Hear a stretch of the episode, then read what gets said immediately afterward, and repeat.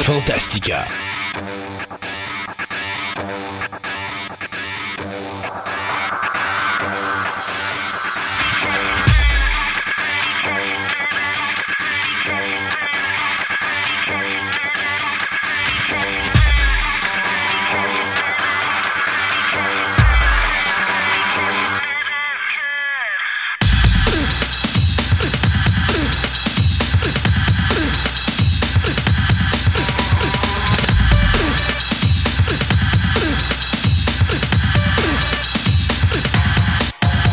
Fait beau, c'est probablement une des plus belles périodes estivales qu'on a vues depuis plusieurs années. Et nous sommes aujourd'hui dans l'émission numéro 54, une émission où on va vous parler, comme d'habitude, de plein d'affaires. Du 5 puis du 4. Du 5 puis du 4, ouais, c'est ça.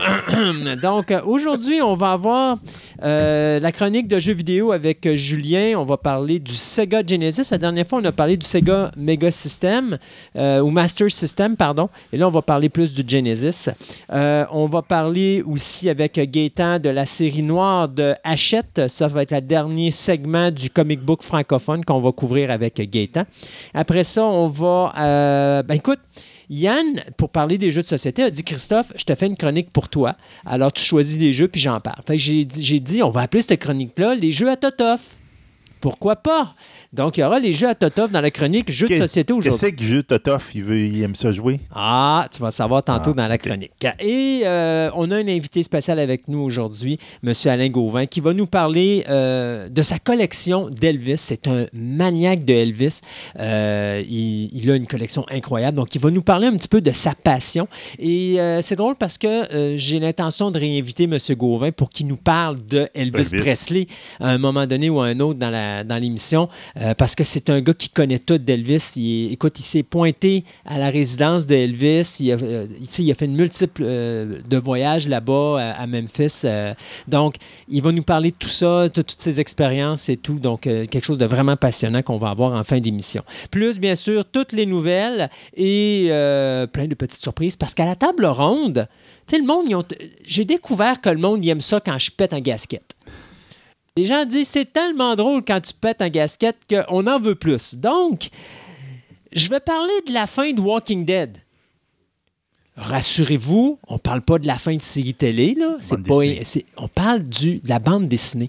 Mais de la façon que ça a, ça a été fait, je trouve que c'est un manque de classe total, non seulement envers les fans, mais surtout envers la compagnie qui a encouragé ce produit-là depuis des années. Mais on va reparler de ça en fin d'émission. Puis je vais en profiter aussi, on va revenir en arrière, parce que la semaine dernière, tu m'as parlé de la fermeture de Vertigo. Euh, J'ai des euh, nouvelles là-dessus, parce que oui et non, Vertigo ferme ses portes, mais il ferme pas ses portes. En tout cas, je vais vous expliquer un petit peu plus Ouais, en détail. ça va rentrer dans Parce le que c'est- euh, c'est une, euh, une restructuration de DC Comics, tout simplement. Euh, ce que moi, je savais pas, parce que tu m'as pris vraiment par surprise avec cette nouvelle-là, je l'avais pas vue nulle part. Là, j'ai été prendre le temps d'aller rechercher c'était quoi. Alors, je vais vous arriver plus en détail. Et aussi, la fin d'un... Ben, pas d'un fanzine, mais d'un magazine comique qui existe depuis 67 ans. Fait que ça aussi, on va en parler à la table ronde en fin d'émission. Donc, euh, plein de belles choses à Fantastica. Et pourquoi ne pas commencer tout de suite avec notre premier segment des nouvelles?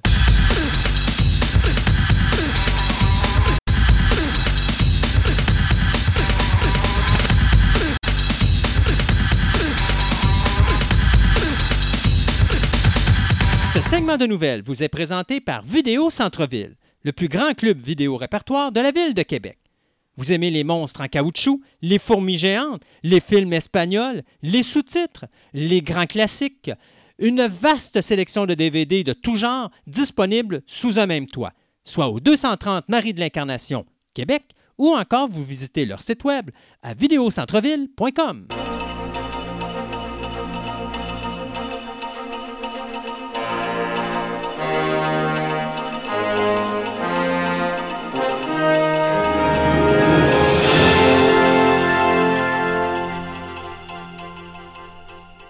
Et pour commencer ce premier segment des nouvelles, bien comme d'habitude, on va parler des renouvellements, des cancellations. Il n'y a pas vraiment grand-chose que je vais vous parler aujourd'hui. Euh, Netflix, ben, c'est principalement eux qui nous intéressent puisqu'il y a trois des quatre renouvellements dont je, vais vous parler qui sont, euh, dont ils sont responsables. Et c'est drôle parce que, bon, le seul renouvellement où il n'y a pas de cancellation de prévu, c'est la Casa de Papel euh, qui, va, qui vient d'être officialisée pour une saison 4 du côté de Netflix. Donc, c'est une série espagnole. Mais cependant, on nous annonce une série 3 pour Dark, la série danoise. Ouais. Vraiment superbe. Il y a juste un problème. Vous vous rappelez, hein, c'est Netflix. Donc, Netflix finissent quand? Trois. Trois saisons. Alors, ça va être la dernière saison l'année prochaine. J'ai pas essayé encore la deuxième. Ouais, à date présentement, beaucoup, beaucoup de bonnes critiques sur la deuxième Ouais, parce qu'ils sont partis là. sur une autre dérape, la Ouais. deuxième, donc j'ai hâte de voir. Alors, euh, il y aura une troisième et dernière saison en 2020. Et également, Netflix, ils viennent renouveler la série Lucifer pour une cinquième et dernière saison. Cependant, on le dit, ça sert à rien d'écri- d'écrire des, euh, des lettres à Netflix ou des pétitions pour faire vivre le show ou essayer d'encourager d'autres euh, d'autres postes pour euh, faire revivre Ça Lucifer parce que le producteur lui-même a dit c'est moi qui ai pris la décision de tirer à plug. Ah oui, Donc, il n'y en aura pas de saison 6. Arrêtez ça. Donc, la prochaine saison de Lucifer sera la dernière. Et pour les amateurs de la série d'animation Attack on Titan, bien, vous serez content de savoir qu'il y aura une quatrième saison. Vous serez déçus d'apprendre que ce sera également La la, dernière. dernière. Donc, cette semaine, les cancellations ou renouvellements, ben, ils mixent ensemble sur trois des quatre séries. Alors, euh, c'est des beaux renouvellements avec euh, quatre renouvellements avec trois cancellations sur quatre shows. C'est Bon, hey, garde, va, va te sortir quelque chose. Tu vas savoir où est-ce qu'il s'en va avec ses gros sabots. Euh, Téléfilm Canada a annoncé euh, le 17 juin euh, les trois projets de long métrage qui vont avoir droit à un financement. OK? On s'entend, c'est des financements pour des films de moins de 2,5 millions. Donc, c'est comme des, des petits films, là, mais. Téléfilm Québec, j'espère que tu m'arriveras pas avec un 30 Non, ou un non, on 60 parle de ou un 100 Téléfilm. Canada, là. Ah, Téléfilm Canada. mais de toute Téléfilm façon, Canada. on s'entend-tu que Téléfilm, c'est pareil? Ils sont, oui, ça, ils, ils vont être sûr. Arrive-moi pas avec un budget de 100 millions parce que je pense que je pense, je, pense que je prends le téléphone, j'appelle Justin, là, puis je dis là, Justin, Justin. mon argent, là. Je guerre. Ouais, c'est ça. Donc, il y a trois films qui ont été. Donc, première chose, il y en a un qui va s'appeler euh, Au nord d'Albanie, qui en fin de compte, c'est euh, Marianne Farley qui est en arrière de ça. C'est elle qui a, a été finaliste aux Oscars avec son court-métrage Marguerite. Parce que là, ce que tu nous parles, c'est tous des courts-métrages, hein? Non, c'est des longs des métrages longs-métrages, ok. de, deux- euh, de 2,5 millions chaque. Donc, c'est quand même pas pire. C'est raisonnable. C'est raisonnable. C'est juste que tu vas voir où est-ce que je m'en vais avec mes gros sabots. Donc, ça, elle va avoir ça. Donc, le- euh, son projet au nord d'Albanie, en fin de compte, c'est un drame. Donc, euh, c'est une, une- une histoire d'une fille blessée qui s'empresse d'aller quitter Montréal avec ses deux enfants pour, euh, parce qu'il y a quelqu'un qui la harcelait, puis etc. Ben, elle tombe en panne. Bon, tu sais, on voit un peu dans le genre. Puis elle s'arrête à un hôtel où c'est marqué Bates Motel, puis près, malheureusement, c'était pas là, fallait qu'elle aille. OK, c'est correct. C'est quelque chose de ce style-là. Tu sais. Donc, là, les deux autres projets, c'est des projets qu'on peut qualifier de films fantastiques. C'est ça qui a attiré mon œil. Première chose. Euh, le premier des deux films, c'est Echo Delta, donc du, scéna- du scénario de Jean-Daniel Desroches, dans lequel on suit Étienne, un jeune gamin de 10 ans, qui, à la suite de la, la mort accidentelle de son inséparable frère David de 7 ans, se réfugie dans le monde imaginaire où ce dernier est toujours vivant. Hmm. Donc, OK, on voit un peu le genre. Moi, c'est le deuxième film fantastique qui a attiré mon, mon œil. Écoutez ça, puis après ça, on va, on, élaborer là-dessus. Donc, le film, euh, le deuxième film, c'est La bataille de Farador. Une comédie écrite et réalisée par M. Édouard Albert Tremblay, qui rencontrera la vie de Charles, Louis et Guillaume, trois adolescents consacrant tout leur temps libre à un jeu de rôle de type Donjons et Dragons. Mais leur routine sera chamboulée avec le retour impromptu de Kim, la sœur de Charles, qui va arriver dans leur. qui va probablement jouer dans leur game. Donc, c'est une pro- coproduction Québec-Belgique. Pour ceux et celles qui se rappellent, ils vont. Ils disent La bataille de Farador, je connais ça. C'est pas le donjon de Nalbuck. C'est pas le donjon de Narenbach, c'était avant le donjon de OK. Narenbach. Donc, c'est le premier film YouTube québécois qui a dépassé le 50 000 OK. likes. Donc, ça a été viral à l'époque. Maintenant, il y a plus que 2 millions de personnes qui ont vu et c'est devenu un, un court-métrage culte. OK. Qu'on en parle à peu près dans toutes les conventions de jeux de rôle, et ça même, c'est c'est la, la vedette numéro un. Donc, ce court-métrage-là, c'était quoi? Donc, c'était, ça faisait partie d'une web série qui s'appelait Tom et ses chums. Tom et ses chums. Tom et ses chums. Donc, Tom et ses chums, c'est 10 épisodes de la saison 1, 5 épisodes de la saison 2. La saison 2, ils ont voulu tomber euh, dans un mode plus euh, euh, streaming payant. J'ai l'impression que ça a tué là, Mhm. leur série. Mais à la base, c'était comme un prétexte. Chaque épisode était réalisé par quelqu'un d'autre, euh, donc un des chums de Tom, pour dire, là, pour euh, s'amuser à faire des films. le même. C'était dans le spectacle, euh, comment ça s'appelle, Lumière. Ah, ouais, ouais, ok, non, mais je sais de quoi tu me Ouais, parles. le Ok, espèce de festival Ouais. québécois Lumière, là, je me rappelle pas exactement comment il s'appelle. Donc, c'était ça. Ben, c'était le cinéma lumière. Cinéma Lumière, ouais, c'est ça. Ben, quand ils faisaient un concours, ils donnaient des, Ouais. pour faire des, des courts-métrages, etc. Donc, euh, l'épisode 8 s'appelait effectivement La bataille de Faradar, où, en fin de compte, Tom allait rejoindre euh, des vieux amis qui jouaient depuis- dans, sa tombe- dans son adolescence, il jouait à Donjons et Dragons. Puis là, il vient, il dit Hey, viens temps, on va jouer, on continue à jouer tout le temps la même game que quand on est ado. Tu vas pouvoir rentrer là-dedans. Donc, on suit dans l'épisode en question, on suit euh, Garde d'Akan, paladin de niveau 66, Mordak, archimage de niveau 57, donc les deux qui n'ont jamais arrêté de jouer depuis leur adolescence, et le nouveau arrivant, donc Bob, euh, Tom, qui est Boba Fett, le voleur niveau 1. Donc, Peuvent-tu vraiment utiliser le nom de Boba je Fett? sais pas, ben, eux autres, ils l'ont fait dans leur show. Euh, je dirais, c'est toi aussi Ouais. qui ont twisté l'affaire, ils vont probablement trouver autre chose. Ouais, là. ils n'ont pas le choix. Mais, tu sais, garde, on verra bien ce que ça va donner. C'était vraiment désopilant, c'était vraiment drôle et bien fait. Donc, j'ai bien hâte de voir ce qu'ils vont faire. Même quand j'ai vu la nouvelle il y a deux semaines, j'ai fait What? Ils donnent 2,5 millions pour faire Bataille de Faraday. puis effectivement, il y a quelqu'un qui a été capable de pitcher l'idée, puis avoir en twistant le scénario, puis tout. Puis là, ils font une collaboration Québec-Belgique en plus. Hmm. Donc, ça va être drôle. J'ai l'impression qu'il va y avoir beaucoup, beaucoup, beaucoup de Québécois qui vont être au cinéma pour aller voir ce On film-là. espère, parce que, arrangement. tu sais, c'est- niaiseux, tu vas dire 2,5 millions, euh, deux- c'est deux mois- deux mi- 2,5 2,5. millions, hein? Ouais. c'est pas beaucoup. Mais pour le cinéma québécois, c'est énorme parce que quand Mais tu vois les box-office, tu te dis, ouais, on rentrera pas nécessairement dans notre argent. Alors, parce que, tu sais, ça- c'est l'inconvénient du cinéma québécois présentement. Euh, puis je veux pas cracher sur le cinéma québécois, malgré que je crache sur le cinéma québécois. C'est que c'est tout le temps la même affaire, un. Puis Ouais. deuxièmement, les maudits films qu'on fait, là, ils sont juste au Québec. Ils sortent pas du Québec. Ils sont pas exportables. Non, tu arrives en France, puis après trois. trois puis tu as des films, je me rappelle plus quel titre de film, mais je pense qu'après la deuxième représentation, dans toutes les salles de la France, il avait été retiré des salles parce qu'il y avait personne qui était dans la salle. Il y avait personne qui comprenait le Moses de film parce qu'ils comprennent pas quand on parle. Point final. Bon. Ça, c'est les, les Français qui sont épais, là, mais bon. Non, parce que c'est une question d'accent, puis c'est une Ben oui. question de mots. Au même titre que des gens qui, tu, tu te rappelles, à l'époque qu'on avait des traductions françaises qui étaient très bien faites, mais la majorité des Québécois, qu'est-ce qu'ils faisaient? Ils comprenaient pas. Fait qu'ils n'écoutaient pas les films parce qu'ils trouvaient que les traductions étaient moins faites. Il faudrait qu'on fasse les traductions au Québec. C'est exactement la même, fa- la même affaire, mais de l'autre bord. Sauf que la différence, c'est que nous, on parle en jouave, puis là-bas, ils parlent un bon français. Un peu comme les Américains et les Britanniques. Ben oui, OK, ça. bon, euh, c'est pas, pas un, un insulte que je lance à personne. C'est juste dit au niveau verbal, au niveau langue, les Français correspondent aux, aux Anglais britanniques, puis nous, on correspond aux Américains, c'est-à-dire qu'on mange nos mots, puis on parle avec un accent très pointilleux, mais pas un accent français, mais un accent québécois. Bon, qu'à un moment donné, nos mots, on utilise des mots de gamme, c'est pas des mots qui sont nécessairement utilisés par les Français, au même titre que les Français utilisent beaucoup de termes que nous, on n'utilise pas ici au Québec. Ben non, c'est sur les expressions. Voilà. Donc, moi, j'ai toujours dit que ça prendrait un français international. Si au Québec, on fait un film en français international, puis qu'on oublie le maudit accent québécois deux secondes, sans tomber dans l'accent français, là, mais tu sais, tu gardes un français international, et Dieu sait que les acteurs sont capables de le faire, ton film va être plus facilement exploitable en France. Parce que là, les Français vont comprendre un peu mieux ce qu'on dit. Quand oui, puis restes- à la base, ils sont, sont pas rien que capables, je te dirais, cas, euh, peut-être ça a changé, là, mais ils sont entraînés pour comme ça. Oui. Ça a été ça quand on avait fait des, des, des films amateurs, nous autres, on, avait euh, deux actrices qui étaient avec nous autres, puis euh, ils étaient habitués, ils avaient fait un petit peu de- de- d'acting autant au théâtre qu'un petit peu à l'extérieur.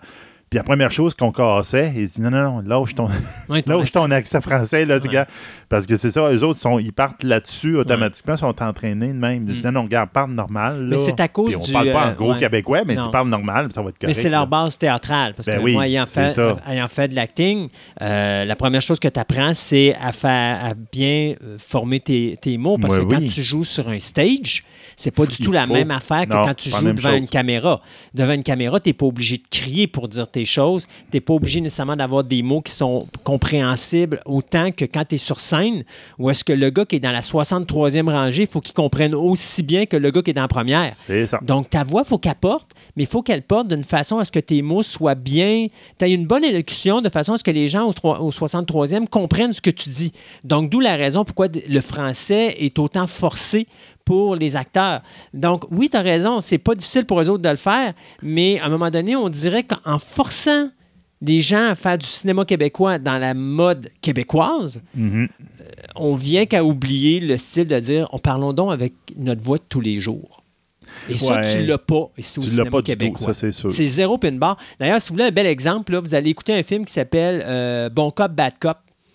Puis vous allez voir la distinction. Moi, je vous le dis, là, il y a une différence. Vous écoutez le premier Bon Cop, Bad Cop, là, puis vous allez vous rendre au milieu du film. Puis à partir du moment qu'ils vont en Ontario, vous allez voir le shifting de réalisation et le shifting de dialogue. Pourquoi?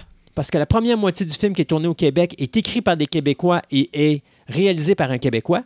La deuxième moitié du film est réalisée est écrite par des anglophones canadiens et réalisée par un Canadien anglophone. Et vous la voyez là, la différence. Ah, oui, oui. On voit vraiment que le Canada anglais a une meilleure, euh, maîtrise beaucoup mieux sa technique et surtout ce qui va faire en sorte que son film va avoir un succès au niveau international que le Québec, que lui fait du cinéma typiquement québécois. C'est fait pour le Québec. Il faut au Québec, il faut qu'on intéresse notre monde. On ne veut pas nécessairement que notre produit soit, soit envoyé à l'extérieur. Oui, On préfère, on préfère vendre l'idée. oui. il y a- je- tout oui, je- ça. Puis là, je sais qu'il y en a qui vont me dire Oui, mais Christophe, c'est pas vrai, il y a des exceptions incendie. C'est ça, vous avez raison. Oui, il y a, des- il y a toujours des exceptions à la règle. Ouais, Moi, je continue à dire que le meilleur Incendie film. Denis Villeneuve, il- Ouais. il, est quasiment hollywoodien. Oui, mais je te son- dirais que Denis Villeneuve, c'est le même gars qui nous a sorti la merde qui était Polytechnique. Fait que s'il vous plaît, là, sais, moi, c'est pas le nom, là. D'ailleurs, je pense que Denis Villeneuve, la plus belle chose qu'il a fait dans sa carrière, c'est sacrer son camp du Québec pour justement faire de quoi qui avait du bon sens. Mais, tu sais, je vais arriver, moi, je pense que le meilleur film québécois que j'ai vu de ma vie, et je remercie l'individu qui m'a dit qu'il fallait absolument que je l'écoute parce qu'il m'a botté le derrière pour que je le fasse, c'est La Grande Séduction. Et je considère que c'est le meilleur film québécois international qui a été réalisé au Québec. Si vous voulez voir un bon film international, c'est vraiment ça. Tu as l'impression d'écouter de l'européen, mais c'est fait au Québec, mais c'est fait d'une manière tellement sublime que c'est probablement, je crois, le film qui a été le plus refait dans différentes langues à travers le monde, Ouais. à ma connaissance. Eh, juste là de ta maison. T'es donc bien fait, toi. Ah ouais, d'ailleurs. Bon. Hey, on- puis j'avais compris que tu m'avais fait une réplique à. Ben, ouais, c'est ça, là. Regarde, finalement, ils mettent la pancarte pour dire euh, bien patrimonial ou quelque chose de même pour dire, regarde, elle est mais regarde, on peut pas y On toucher peut à pas y toucher, effectivement. Non, non, écoute, c'est vraiment sublime. Je pense que c'était l'auteur à qui appartenait à la maison. Ah, ça il s'était fait son caméo là-dedans. Ça, se peut, ça se peut. Euh, Ju Young, euh, pour les amateurs de Jung, vous savez qu'il y a un film qui s'en vient, là, un genre de reboot, parce que euh, Sam Raimi, qui produit le film euh, qui s'appelle Grudge, a décidé que cette année, ou l'année prochaine, on allait avoir comme un reboot de l'univers. Grudge, bien, c'est la version américaine de Ju Young, qui est bien sûr le titre original japonais. Donc, les Américains, en 2004, avec Sarah Michelle Gellar, avaient fait un remake qui s'appelait The Grudge. Il y avait eu une suite en 2006 et il y avait une troisième, une fin, une conclusion à la, à la trilogie qui était The Grudge 3 qui avait été sorti en 2009. Mais avant ça, il y avait en 2000 un film qui avait été réalisé par le réalisateur japonais Takashi Shimizu qui nous a donné une des franchises japonaises les plus sublimes du domaine du drame fantastique qui s'appelle bien sûr Ju Young, dont on a, je crois, si je ne me trompe pas, incluant les versions américaines, je pense qu'on a 13 films au total. OK? OK. 9 films japonais et 4 films américains. Eh bien, Netflix nous a annoncé qu'il allait avoir une série basé sur la saga Ju Young. Euh, on n'a pas de date de sortie, mais on suppose que ça va sortir en 2020. On n'a pas non plus le nombre d'épisodes, mais ce qu'on sait, c'est que Takashi euh, Shimizu va être quelque part intégré dans le projet pour s'assurer qu'on va garder quand même le mythe classique de la série Ju Young. C'est quoi Ju Young? Ben, ça revient sur le mythe de la maison hantée, mais il faut comprendre que les Japonais ont une version très différente des Américains d'une maison hantée. Euh, les Américains, c'est un esprit qui a vécu quelque chose qui est coincé dans une maison, puis ça finit là, il hante le monde. Dans, dans, l'ambiance japonaise, c'est pas du tout la même affaire. C'est que oui, tu as des âmes qui restent coincées dans des maisons, mais les âmes s'attaquent aux vivants et d'une façon assez physique, merci. Donc, euh, le, le, Ju Young, c'est c'est pas vraiment l'esprit, mais c'est plutôt la colère ou la peur ou la haine qui était gardée par l'esprit qui est manifesté dans la résidence, sous l'apparition soit d'un esprit ou soit de, tout simplement d'événements surnaturels qui surviennent. Donc, Ju Young a été excessivement populaire. Vous n'avez jamais vu les films, je vous dirais même l'actrice qui faisait le fantôme dans le film original de 2000 était tellement bonne que les Américains sont allés la rechercher pour faire le remake. Donc, elle a joué une multiple, dans, je pense qu'elle a joué dans six ou sept films de la saga de Ju Young, euh, où elle s'est prêtée à faire son espèce de fantôme vraiment débile, là, qui, as l'impression que les os craquent quand elle marche, là. elle est vraiment hallucinante, cette femme-là. Donc, si vous n'avez jamais vu ça, ça vaut vraiment la peine d'être vu. Euh, donc, comme je vous disais, l'année prochaine, on va avoir également un remake qui va être produit par euh, Sony Pictures et House, la compagnie de Sam Raimi. Alors, on a du Ju Young pour 2020 en quantité industrielle. Euh, la semaine passée, ben, la semaine passée, le dernier épisode, on avait parlé justement de la, du film Yesterday, que genre, on avait partagé la, la bande Il est sorti au cinéma. Il est sorti au cinéma et tout et tout, de, fait par Danny Boyle. Euh, mais euh, il y a une petite controverse qui vient de frapper le film? Des, en fin de compte, il y a quelqu'un qui a levé la main en France, puis il a dit c'est du plagiat. Encore? Pourquoi ça vient toujours de la France? Et finalement, c'est parce qu'il y a une bande dessinée qui s'appelle Yesterday, qui a été écrite en 2011. Il y a même nom en plus. Euh, l'histoire, ça raconte à la faveur d'un voyage dans le temps, un homme prénommé John se retrouve propulsé en 1960 et va chanter le répertoire des Beatles qui n'existe pas encore, puis est rongé par leur culpabilité. Ça, c'est le, le jour. C'est pas du tout la même histoire. Mais... Il n'est pas allé dans le temps. Mais il y, a les, y a certains personnages qui sont appelés exactement pareil. Bon, ben là, c'est sûr que ça va pas bien. c'est ça l'affaire. Il y a des personnages qui sont appelés pareil. Euh, quand questionné sur cette histoire-là, Danny Boy il a dit euh, J'ai découvert euh, dernièrement euh, cette affaire-là. Il dit moi, j'ai pas été impliqué dans le scénario. Les scénaristes des Simpsons, qui s'appelle Jack Bart, qui a eu l'idée, puis a été développé après ça par le scénariste Richard Curtis.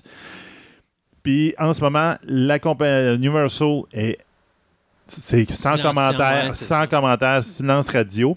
Et l'auteur original, M. David Blatt, lui, euh, en ce moment, n'évoque pas la notion de plagiat, mais c'est quand même empressé de mettre sa bande dessinée gratuite en ligne pour dire regardez, faites votre opinion vous, vous autres même. Donc, pour le moment, je ne sais pas comment ça va tourner parce que c'est assez ironique. En fin de compte, c'est une histoire de plagiat dans une, histoire qui a quelqu'un qui est en train de plagier les, les Beatles. Donc, à savoir ce que ça va donner, c'était juste que je trouvais que c'est un très bon follow-up par rapport à ce qu'on a dit la dernière fois. Là, mais on va voir ce que ça va donner. Hmm. mais en, ce moment, ça brosse. Bon. On va parler animation. Euh, d'abord, euh, tu sais, quand tu as euh, des projets que tu comprends pas, ça, c'en est un. Le réalisateur néo-zélandais Taika Waititi, qui nous avait donné Thor Ragnarok, va s'attaquer, parce que là, il est en train de travailler sur un film, la, version live de Akira. Je vais vous parler dans quelques instants aussi de, la, mhm. série animée qui s'en vient. Et il travaille aussi sur un autre projet. Mais là, il, il a décidé de s'embarquer sur le remake animé de Flash Gordon. Mais tu te dis, t'as pas besoin de faire un remake de Flash Gordon, t'as juste à faire une histoire de Flash Gordon, il y en a tellement eu. Non, non, il fait un remake du film de 1980 de Mike Hodge. Ou Mike Hodges, pardon. Pourquoi, pourquoi faire un Pourquoi remake d'un film alors que tu pourrais tout simplement reprendre ton personnage et faire quelque chose de nouveau? Euh, écoutez, pour ceux qui n'ont jamais vu le Flash Gordon des années 80, ça vaut vraiment la peine Avec, avec, la musique de Queen. avec la musique de Queen, avec bien sûr le seul rôle au cinéma de Sam G. Jones, entre guillemets, avant que bien sûr Ted s'en aille le remettre en, en frontal. Euh, écoute, c'est, c'est- pour moi, c'est la meilleure œuvre de Flash Gordon après bien sûr les œuvres des années 30. Ça, ça, ça va dans le kitsch. Là. C'est kitsch. Mais c'est ça. C'est, Flash Gordon, c'est du kitsch. C'est ça. Et, et Ça je trouve que c'était parfait et les décors étaient sublimes et tu vraiment l'impression d'écouter un comic book. Donc, si vous n'avez jamais vu Flash Gordon version 80, ça vaut la peine. Alors, il y aura un remake en dessin animé de ce film-là. Il y a un qui dit que c'est de l'animation 3D ou c'est de l'animation 2D, mais on va revenir là-dessus plus tard. Euh, Gremlins, Secrets of the Mogwai, c'est confirmé. Warner Ben oui. Brothers sur le streaming channel qui va sortir l'année prochaine. On va faire un prequel au film de Gremlin de 1984. La série va se situer à Shanghai en 1920, puis là, on va suivre les aventures de Sam Wing. Ça, c'est le monsieur qui avait. Le vieux chinois. Ouais, le vieux chinois qu'on voit dans le premier Gremlins, euh, qui à ce moment-là est âgé de 10 ans et va faire la rencontre avec un certain Mogwai, Gizmo, et qui va vivre des aventures incroyables dans une campagne où est-ce que là, il va être confronté à des monstres et esprits du folklore chinois tout en combattant une espèce de- de- d'industriel haineux qui possède euh, en, sa possession une quantité industrielle de gremlins euh, vraiment très détestable. Donc, euh, la série va être écrite par Ti Chung, qui nous avait qui a écrit quelques épisodes de Gundam. Et euh, pas Gundam, mais Gotham, pardon. Et il va également coproduire euh, la série qui va comprendre 10 épisodes d'environ une demi-heure chacune. Ça va être coproduit par Amblin Entertainment et euh, on parle bien sûr euh, Entertainment Television et bien sûr Warner Brothers Animation. Encore là, d'après moi, ça risque d'être du 2D, mais on verra plus tard. Et finalement, bien oui, il y a un film d'Akira qui s'en vient. Bien, on a décidé également qu'il y aurait une série d'animation qui va venir très bientôt. Donc, euh, ça va mettre, euh, bien sûr, au niveau de- du projet, euh, Katsu- c'est Katsuchiro, c'est, excusez-moi, Katsuhiro Otomo. Donc, ça, c'est l'auteur du manga et c'est le gars qui avait réalisé le film d'animation original. Oui. Donc, là, on vient d'annoncer qu'il y aura également.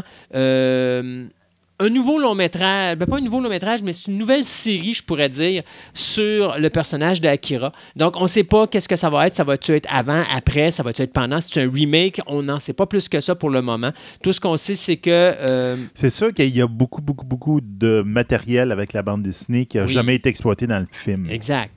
Euh, mais encore là, s'ils font une télésérie, tu sais, dépendant du nombre de saisons, tu peux exploiter Ouais. beaucoup de choses. Donc, s'ils font une série animée un peu comme Attack on Titan ou d'autres séries qui sont euh, en œuvre, euh, qui sont en, en ondes présentement, ça risque d'être fort intéressant. Donc, euh, Otomo travaille également sur un autre film d'animation qu'il réalise qui va être qui va s'appeler Orbital Area, qui est euh, justement l'histoire d'un groupe de jeunes dans un univers un peu plus futuriste.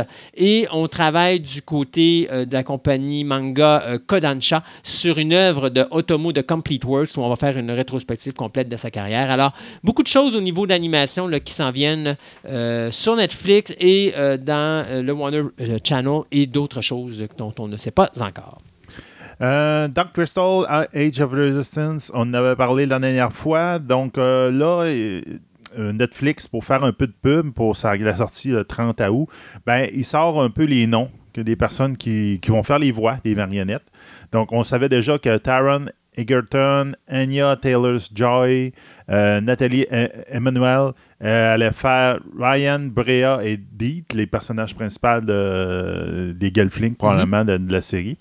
Maintenant, on sait aussi que depuis un certain temps, a Mark Hamill, Andy euh, Sandberg, Nathalie Dorman, Jason Isaac, Eddie Lizard, et- ils vont faire aussi des voix. Là, ce qu'on a su en plus, on a su que Lena Ende, celle qui faisait Cersei dans Game of Thrones, elle va faire un Gelfling qui s'appelait Maudra Farah. La personne, celle qui faisait, euh, ben, excuse-moi, Benedict Wong, qui était dans Doctor Strange, va faire un des fameux Kestis qui s'appelle The Generals. Euh, après ça, il va y avoir, euh, euh, excusez, la, la méchante dans The End of the Wasp, qui s'appelait l'actrice Anna Kewen- Kemen, va faire un Gelfling aussi. Et finalement, on a un personnage qui n'est pas trop. On dit pas encore qu'est-ce que ça va être. Il va s'appeler le Myth Speaker. Des fois, je me demande c'est comment ils s'appellent les autres là, qui sont pas les gars. Le Crypt Keeper? Non, le Myth Speaker. Euh, il y avait les scatistes, puis il y avait les Masters. je me rappelle pas les, ceux qui est Ouais. comme l'opposé des là, C'est peut-être ça. Qui va être nul autre que joué la voix par Sigourney Weaver. Hmm. Donc, on va avoir un droit à la, à la belle voix de Weaver pendant l'émission. Donc, moi, j'ai l'impression que Myth Speaker, ça pourrait être peut-être soit être la personne qui fait la narration du film ou encore un des, opposants aux skatistes. On verra bien. On s'arrête pour quelques chroniques et on vous revient tout à l'heure pour deuxième, le deuxième segment des nouvelles.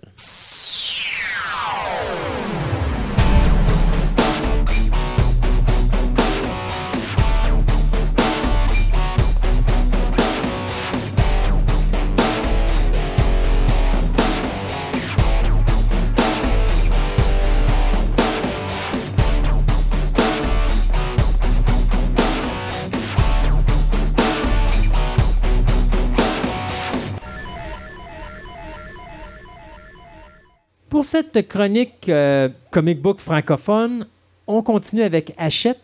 On avait, dans la dernière chronique, touché à la collection rouge. Le meilleur des super-héros. Et là, on s'en va dans la collection noire. La collection de références. Rien de moins. Oh! Et ça, euh, c'est supposé être les meilleures histoires de l'univers Marvel. C'est leur version de ce qu'ils pensent être les meilleures histoires. Ouais. Dans l'ensemble de ce qui est publié jusqu'à présent, je te dirais, ils ont tiré pas mal dans le mille. Il y a beaucoup, beaucoup de stocks très importants. Euh, moi, personnellement, j'y serais allé de quelques-unes de mes, de mes suggestions, mais malheureusement, ils m'écoutent pas Mais ils n'ont pas- mon numéro. Ouais, ils n'ont pas, fini. Ils ont pas fini. De toute façon, peut-être un jour, ça va devenir un auditeur sur, sur Ben, notre ça, émission. je te dirais, puis- ça, ça devient des bonnes vaches à lait parce qu'il y a tellement de bons récits qu'il y a toujours possibilité d'expansionner. Exact. La seule chose qui fait que ça peut créer un petit problème, c'est qu'à un moment donné, ton dessin de côté, faut que tu réinventes autre chose à mettre plus loin. Ouais. Et je te dirais que celle-là, comme je l'avais mentionné à la dernière émission, malheureusement, l'illustration n'est pas aussi intéressante. Mais là, c'est ce qui t'aide pas, c'est parce que là, ils pitchent les numéros Ben, vont ça. de En côté. plus, les, les numéros sortent, sortent épars. Mhm. Donc, tu peux avoir le numéro 1, le numéro 27, le numéro 31, ensuite le 57. Ouais. C'est pire que le 649. là, Ouais. tu sais, c'est- Contrairement à la collection rouge où on semble aller sur une quantité limite de volume, est-ce que tu penses que la, quanti- la, la collection noire va suivre à peu près la même barème? Si je me fie à la page Wikipédia de cette même collection en anglais, ils sont en train de publier les volumes 171 à 200. OK. Alors, ils n'ont pas terminé. Ouais. Sauf que là, actuellement, on dirait qu'ils ont comme commencé à toucher le fond parce qu'ils vont plus vraiment dans les récits ancestraux, si je peux utiliser Ils sont rendus l'expression. dans le présent. Là, ils sont rendus dans le de- dans- presque dans le plus que plus, plus que parfait et non pas parfait du tout. Ouais. C'est du stock que moi personnellement j'aurais jamais traduit. Euh, si tu penses à la mini-série euh, qui a tué le Watcher là, avec Ouais. Nick Fury, Ouais, ça c'était tellement mauvais. Et Civil War 2, pas sûr. Secret Ouais. War 2. Mais là, ils prennent sûr. les events, là. Ils prennent les Ben, events. c'est ça. C'est events, les que- d'aujourd'hui. Ouais. Donc, je suis vraiment pas sûr. Ouais. Mais dans les, dans les premiers volumes, même où on est rendu actuellement, parce que là, on est quand même à, une centaine de- de- d'albums et plus de sorties, là, il y a beaucoup, beaucoup de très, très bon matériel. Et même qu'à un moment donné, dans, dans la collection, étant donné qu'ils se sont rendus compte qu'il n'y allait pas beaucoup dans le matériel ancien, ils ont créé une portion à l'intérieur qui était uniquement vouée à ça. Donc, des récits des années 60, 70, un petit peu des années 80, mais déjà là, ils commençaient à le couvrir dans l'autre collection. Fait que c'était vraiment 70-80. Il est plus dans les classiques. Mhm. Mais là, il y a du stock. C'est, c'est- moi, c'est la collection que moi, je me fais. Mhm. Parce que c'est du matériel qui me représente. Ouais. Moi, je, je suis un, un monstre du, du bronze et euh, du silver et du bronze age. Au-delà de ça, pas sûr. Et quand, t'es- quand t'es rendu que tu prends tes comics, tu les mets dans des sacs, puis tu Ouais. les regardes pas, c'est parce que t'es plus, t'es plus là. Si euh, tu as la collection rouge, je pense que tu me disais qu'il en sort deux par mois. Oui, collection noire aussi. OK, donc ça veut dire que quelqu'un qui est abonné il reçoit un comic par, mois, euh, par semaine. Il reçoit un rouge une semaine, un noir l'autre semaine, C'était un rouge c'était ce qui devait se produire à l'origine, sauf qu'à un moment que- donné est arrivé une semaine où ça a sauté. Donc maintenant, les deux volumes sortent la même semaine. Ouais, c'est que- Donc c'est 40 c'est piastres. 40 pièces à toutes les deux semaines. Ouais. Mais d'une façon ou d'une autre, ça aurait coûté ça. Fait que c'est Hmm. c'est 80 pièces, 80 pièces par mois. Puis je vous dirais que pour quelqu'un qui collectionne les bandes dessinées, 80 pièces par mois aujourd'hui, c'est pas cher. Parce que quand je vois que les, les Marvel actuellement sortent avec des cover price de 4,99, Ouais, 5-6 ça piastres. commence à faire cher longtemps. Puis là. ça, ça dépend parce que dépendant le taux de change, moi je te dirais que j'accote encore dans mon magasin le prix US, mais si on monterait, ou c'est-à-dire que le dollar tomberait à 1,35 ou 1,40, là j'aurais pas le choix, je serais obligé de, de clic-clic. tu, euh, tu le fais au pair. Pour, pour les abonnés, je le fais au cover price. Si c'est sur le plancher, là, je prends le taux de change. J'ai pas le choix. OK. Parce que là, je, je paye euh, pour les Ça ventes. fait longtemps que j'ai pas regardé des bandes dessinées en magasin. Ils marquent-tu encore le prix canadien et Non. le prix américain? Il y a les Simpsons qui le font encore, mais les Simpsons est à veille de terminer. Euh, puis, euh, c'est rare. Les, les recueils le font.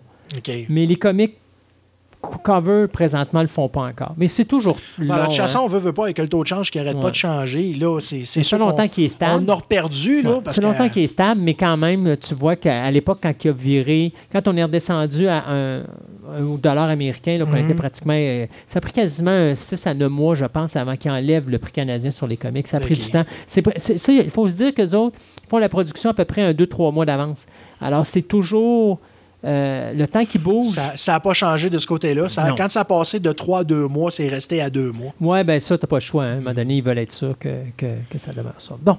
Donc, la collection noire, qu'est-ce qu'elle a de spécifique? C'est la collection rouge, on disait, OK, quand tu ouvres, tu as, mettons, un avant, un, un- comme un, un prémisse de, Je te dirais, au niveau, au niveau de- du matériel supplémentaire, ex- euh, de, ce qui est excédent Mhm. au récit prin- principal, euh, est pas mal la même formule.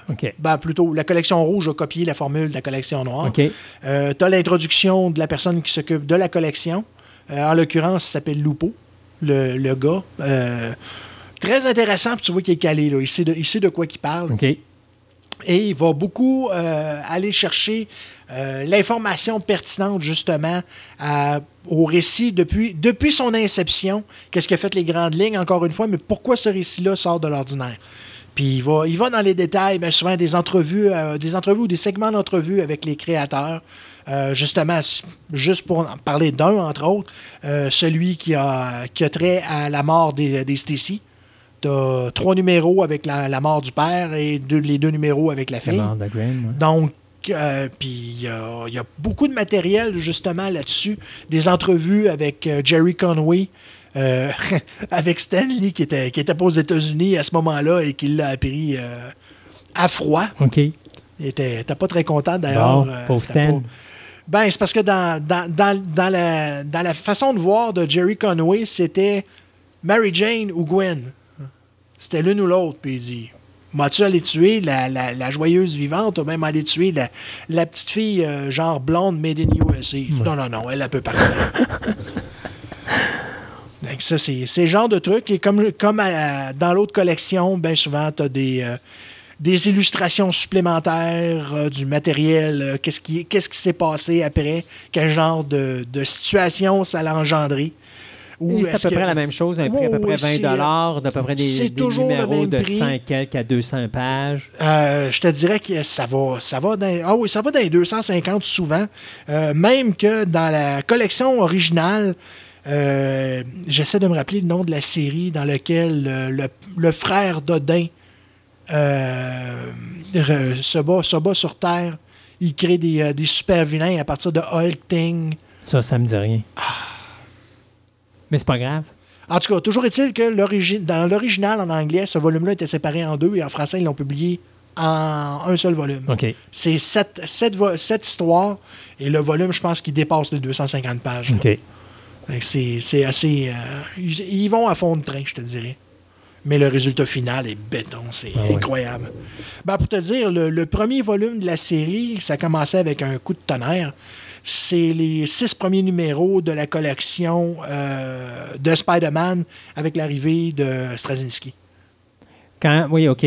Quand il a introduit euh, l'autre, euh, le, le vieillard qui a des, des pouvoirs de Spider-Man, Ezekiel, c'était la première. Il, il commençait avec ça. Mais le- c'est c'est vraiment. Si tu comprends pas à partir du deuxième volume qu'est-ce que tentent les mains, tu comprendras jamais. OK. Le deuxième, c'est Uncanny X-Men Dark Phoenix.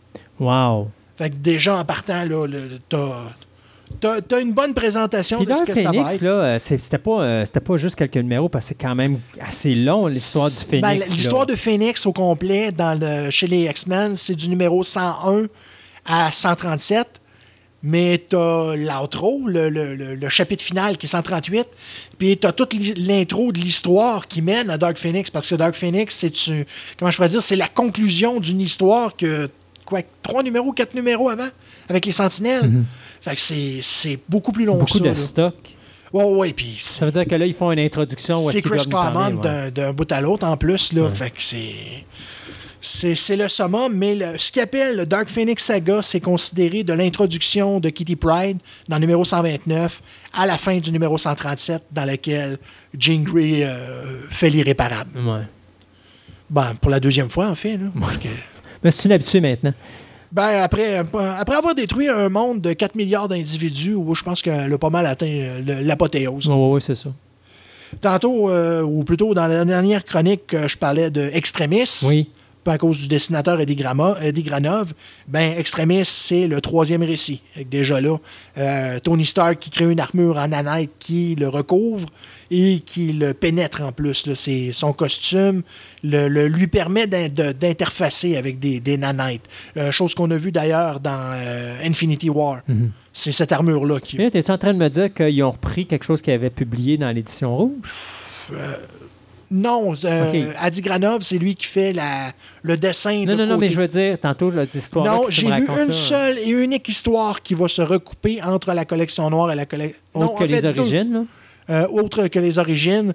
Euh, la mini-série, une mini-série de Deadpool et la mini-série Son of M avec Quicksilver. Elle se recoupe deux fois, je sais pas pourquoi. Puis je suis pas sûr qu'elle est si bonne que ça, mais. Regarde, on vu bien pire que ça dans d'autres. Chez d'autres chez d'autres publications, fait que. Va leur laisser le bénéfice du doute. Euh, ensuite viennent, vient un récit, ou en tout cas la première moitié d'un récit très important, euh, les six premiers numéros des Ultimates. Donc, euh, l'introduction du Nick Fury noir moulé sur Samuel Jackson, Tony Stark dans l'espace, l'apparition du nouveau Thor, Hulk qui se fait la Java à New York, et puis na- finalement qui se fait casser la gueule par Captain America. Euh, c'est quand même un bon début. Ouais. Mais l'Ultimate Universe, c'est toujours été un, un univers que j'aimais beaucoup. Euh, Malheureusement, sont tombés. À un moment Ouais. donné, ils ont voulu trop, trop aller large, Ouais. transformer euh, Reed Richard en vilain, euh, ils se mettent à tuer des personnages à la Mais volée. ça, tu vois, c'est. Non, mais tu vois. Ben, OK, on, oublions la- cette, c'est- cette, cette mini-série qui est. Je me rappelle plus le nom, mais où est-ce que justement, ils, ils, sont, ils se débarrassaient quasiment d'un personnage à la. Ultimatum. Ouais, Ultimatum, là. ça a été. Ça a OK, été, ça avait, euh, ça avait pas de terrible. sens parce que tu, tu- tournais une page, tu avais à tous les carreaux, tu avais quasiment une Ben, personne la qui dernière mourait. là. personne qu'ils ont tué dans cette mini-série-là, c'était Spider-Man. Euh, Peter ouais, Parker, mais c'est pas dans c'est pas Non, Ultimatum. il est mort, il est mort dans sa série, mais c'était un, un complément à Ultimatum. Mais tu vois, puis c'est ça, moi, que je trouve qui manque à Marvel, puis c'est la raison pourquoi que Marvel stagne sur place. Ce que j'aimais avec l'Ultimate Universe, c'est que quand tu tues un personnage, il en revient pas. Tu es obligé de créer quelque chose d'autre.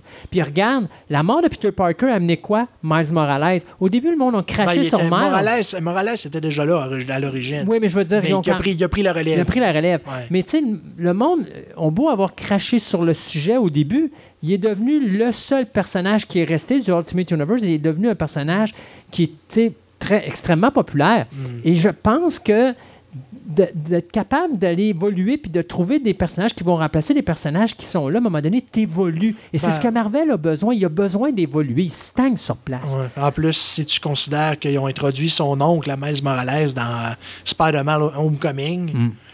Ouais. Ah, mais la je porte est que- ouverte. ouais, ben, la porte est grande ouverte Ouais. pour, le- pour les films. Exact. Mais ça.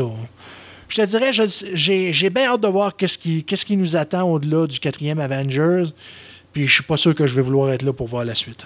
Oh, c'est encore drôle. On verra. Disney font quand même Le, une bonne le job. politiquement correct Marvel s'en vient au cinéma, puis quand ça va arriver, je suis pas sûr que je vais vouloir y être. On verra quand on sera rendu là. Parce que je pense que d'ici là, je vais sortir mon chapelet. Et pas nécessairement de la bonne façon.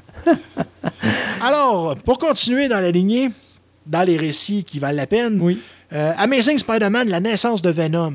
OK. Donc, euh, les dessins euh, du, du gars qui a créé Spawn, encore une fois, un blanc de mémoire. Todd McFarlane. McFarlane, thank you very much. Donc, euh, les, les premiers récits, si je me rappelle bien, en plus. Ah non, il y avait, il y avait Web of Spider-Man, c'est ça. Tu avais le 252 avec l'apparition euh, l'apparition du costume noir. Ensuite, le numéro dans lequel il se bat contre le costume noir.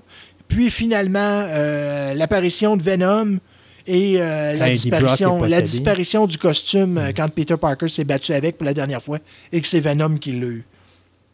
Est-ce que ben, le Second Genesis doit être dedans, des, des X-Men? Dans cette collection-là? Ouais, chut. Ça fait partie de l'autre moitié de la collection. Ah, de la- ce que je te disais tantôt, la, collection- la collection classique. Ouais, ouais, ouais. T'as Second Genesis dedans, c'est un des premiers. Non, c'est le premier. Ben oui, j'espère. D'après moi, c'est le mot. C'est. Ouais, mais la, la collection classique, quand joué- Si je te faisais la nomenclature juste des classiques, là, c'est. Mais c'est-tu dans la même. C'est la collection noire? C'est la collection noire, mais c'est parce que la collection noire est numérotée avec un numéro en chiffre, euh, chiffre normal, chiffre arabe. Ouais. Tandis que les, les classiques sont numérotés avec des chiffres romains. OK. Il est supposé, il est, en anglais, il est supposé en avoir 30, euh, pardon, 40, mais comme il y avait des, euh, des numéros qui avaient déjà été publiés dans l'autre collection, ben ils ont sauté, fait qu'on va en avoir 38. OK. Mais 38 volumes d'enfer. Il y, a, il y a du stock là-dedans. Il y a du stock publié chez Héritage en plus, dont le plus important, ou en tout cas un des importants publiés chez Héritage, s'appelle L'Empire secret. C'est ça que je cherchais tantôt, L'Empire secret. Euh, Captain America contre euh, une espèce de groupe. ben, c'était ça, c'était l'Empire secret qui était, euh, comment je pourrais dire, un groupe subversif qui avait été créé dans les années 60 dans d'autres titres, dont Hulk, euh, qui avait trouvé le moyen de prendre le contrôle de la Maison-Blanche. Oh. Puis tu avais là-dedans un personnage qui s'appelait Moonstone, et c'était pas une femme, c'était un homme. C'était dans Captain America en chez Héritage de 29 à 36. Euh, dont une des couvertures mémorables, c'était Captain America, la. Panthère Noire puis le Faucon dans le milieu, Ouais. dessiné par Romita. C'était dans cette talle-là. Tu avais eu Banshee, tu avais eu les X-Men, tu as eu Shield. Euh, c'était vraiment le, le- le gros, gros, gros événement de cette année-là. Puis en plus, le personnage qui était derrière tout ça, à la fin, euh, lui aussi commettait l'irréparable envers sa propre personne. Alors, euh, c'était, c'est un des récits publiés chez Héritage. Le Second Genesis a été publié intégralement aussi. Ouais. euh, ça, c'est difficile de passer à travers ça, de ne de, de pas le couvrir, cet Mhm. événement-là, parce que c'est l'événement. Moi, je dirais que c'est probablement un des événements les plus importants de l'histoire de Marvel, parce que c'est quand même la création de Colossus, création de Wolverine, entre guillemets, parce que Wolverine avait déjà été faite, mais je veux dire, c'est vraiment là que le monde sont tombés C'est en la, amour la avec. symbiose totale d'un paquet d'éléments. C'est surtout le fait de reprendre une série de personnages qui avaient- dont, le- dont les séries avaient été cancellées, Mm. les ramener à l'avant-plan avec des nouveaux personnages qui représentent encore plus la diversité Oui. que ce qu'on essaie de nous vendre aujourd'hui. Euh, puis justement le- l'ensemble des histoires qui composent cet arc-là, parce qu'il faut dire que l'album Seconde Genèse de Hachette contient Giant Size 1, mais X-Men 94 à 103. Donc jusqu'à tout de suite après le combat avec Black Tom et Juggernaut. OK. Fait que c'est quand même, t'as l'avènement Ouais. de Phoenix, t'as l'histoire avec les sentinelles que je mentionnais tantôt. Ouais. Donc, un gros, gros, Gros arc narratif. Ouais. Vraiment du bon matériel. Puis, bien sûr, avec le- le- les dessinateurs, malheureusement, t'as pas John Byrne, mais Cockrum, à cette époque-là, était au sommet de son art. Moi, c'est un dessinateur que j'appréciais beaucoup. Euh, c'est vraiment... là- ah, ça, ça, ça, ça tombe vraiment dans les volumes très importants de cette collection-là. Euh, ici, ça, encore une autre affaire que tu peux pas, auquel tu peux pas sauter par-dessus, euh, Planet Hulk. Oui, En deux volumes, pas le choix, parce que ça, c'est c'est long. c'est là. long. Encore un autre incontournable, le huitième album, Wolverine, la mini-série de Frank Miller puis Chris Claremont, qui a mis, qui a, qui a donné, comment je pourrais dire, une nouvelle profondeur à Wolverine en l'amenant au Japon et comprenant que Wolverine avait déjà un historique important au Japon. euh, qui a tellement été développé depuis que maintenant, ça en est quasiment rendu ridicule. là. On dirait qu'il a passé trois siècles au Japon. Puis c'est ce qui avait servi de base, je pense, aussi pour le film de Wolverine. Oui, oui, ben, Ouais. oui, entre autres, oui. Euh, Quoique dans, dans l'original, t'avais pas t'avais le père de Mariko, mais il se transformait pas en Silver Samurai. Ça, c'est, c'est quelque chose qui a été fait euh, pour, le le film. film et qui le rend un peu euh, boboche euh, Ouais. vers la fin. là. Encore un autre album important. Avengers, de la séparation. Des Assembled. OK, oui. Les quatre numéros, Hmm. plus la finale, euh, le numéro euh, exclusif qui était sorti par la suite. Donc, euh, encore un incontournable, du, ben, du pur Bendis. D'ailleurs, qui commençait son arc narratif chez, chez Marvel, en tout cas sur, sur les Avengers, avec un coup de tonnerre Hmm. épouvantable. Sans le dieu du tonnerre, il fallait le faire. Encore un autre arc important, Captain America, Winter Soldier. Oui. Ben, C'est le retour de retour de Bucky. Bucky, tu peux pas.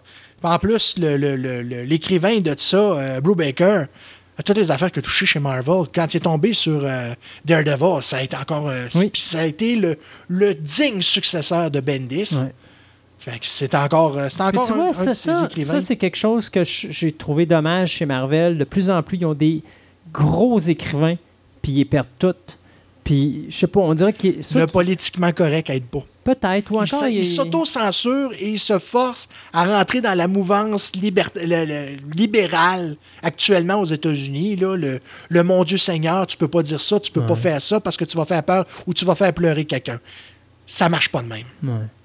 C'est, sans vouloir entrer dans les détails, c'est une. euh, comment je pourrais dire Si c'est porté à outrance, cette affaire-là, ça va avoir des, des- des résultats De désastreux. toute façon, tu le sais, hein, le, le- le mot d'ordre chez Marvel, il y a un moment donné, je lisais une entrevue avec euh, le gars qui dirige tout ça. Cebulski, Je sais pas, en tout cas, je me rappelle plus son nom, mais qui disait à un moment donné qu'il pensait même arrêter de faire du comique parce que maintenant, euh, il pensait juste se concentrer sur Ben, le film. je sais que Jim Shooter a fait une entrevue récemment, puis il a vraiment calé fort d'ici. Ouais. Il y a DC? Euh, Marvel. Ouais, pardon. Marvel. Il y a Jim Starlin qui a fait une sortie en règle aussi récemment, qui, qui a dit qu'il ne travaillera plus jamais pour Marvel non plus. Ouais. Euh, parce que à cause de ce qu'ils font avec son, son matériel, parce que quand même, Starlin, c'est le gars qui a créé Thanos. Ouais. Puis Thanos, quand il- si tu regardes qu'est-ce qu'il était et qu'est-ce qu'il est devenu, Thanos, c'était le. Comment je pourrais dire le, le destructeur ultime. Mm. Puis il n'y avait pas de raison. Il le faisait parce que dans sa tête, il fallait que ce soit fait. Il n'y avait pas besoin de dire Ah, faut euh, sauvegarder l'espèce. Et... Non, non. Il voulait la mort parce que la mort, c'était une finalité. Mais il ça était le en amour avec la mort. De la mort. C'est ça. C'était, c'était un love, un, un love relationship Ouais. avec une entité que n'importe qui ne pourrait pas connaître au lieu, euh, comment je pourrais dire, sans s'amener lui-même ouais. la mort. Mais Lui, il voulait la marier. Il voulait la marier, c'est ça, qu'est-ce que tu veux?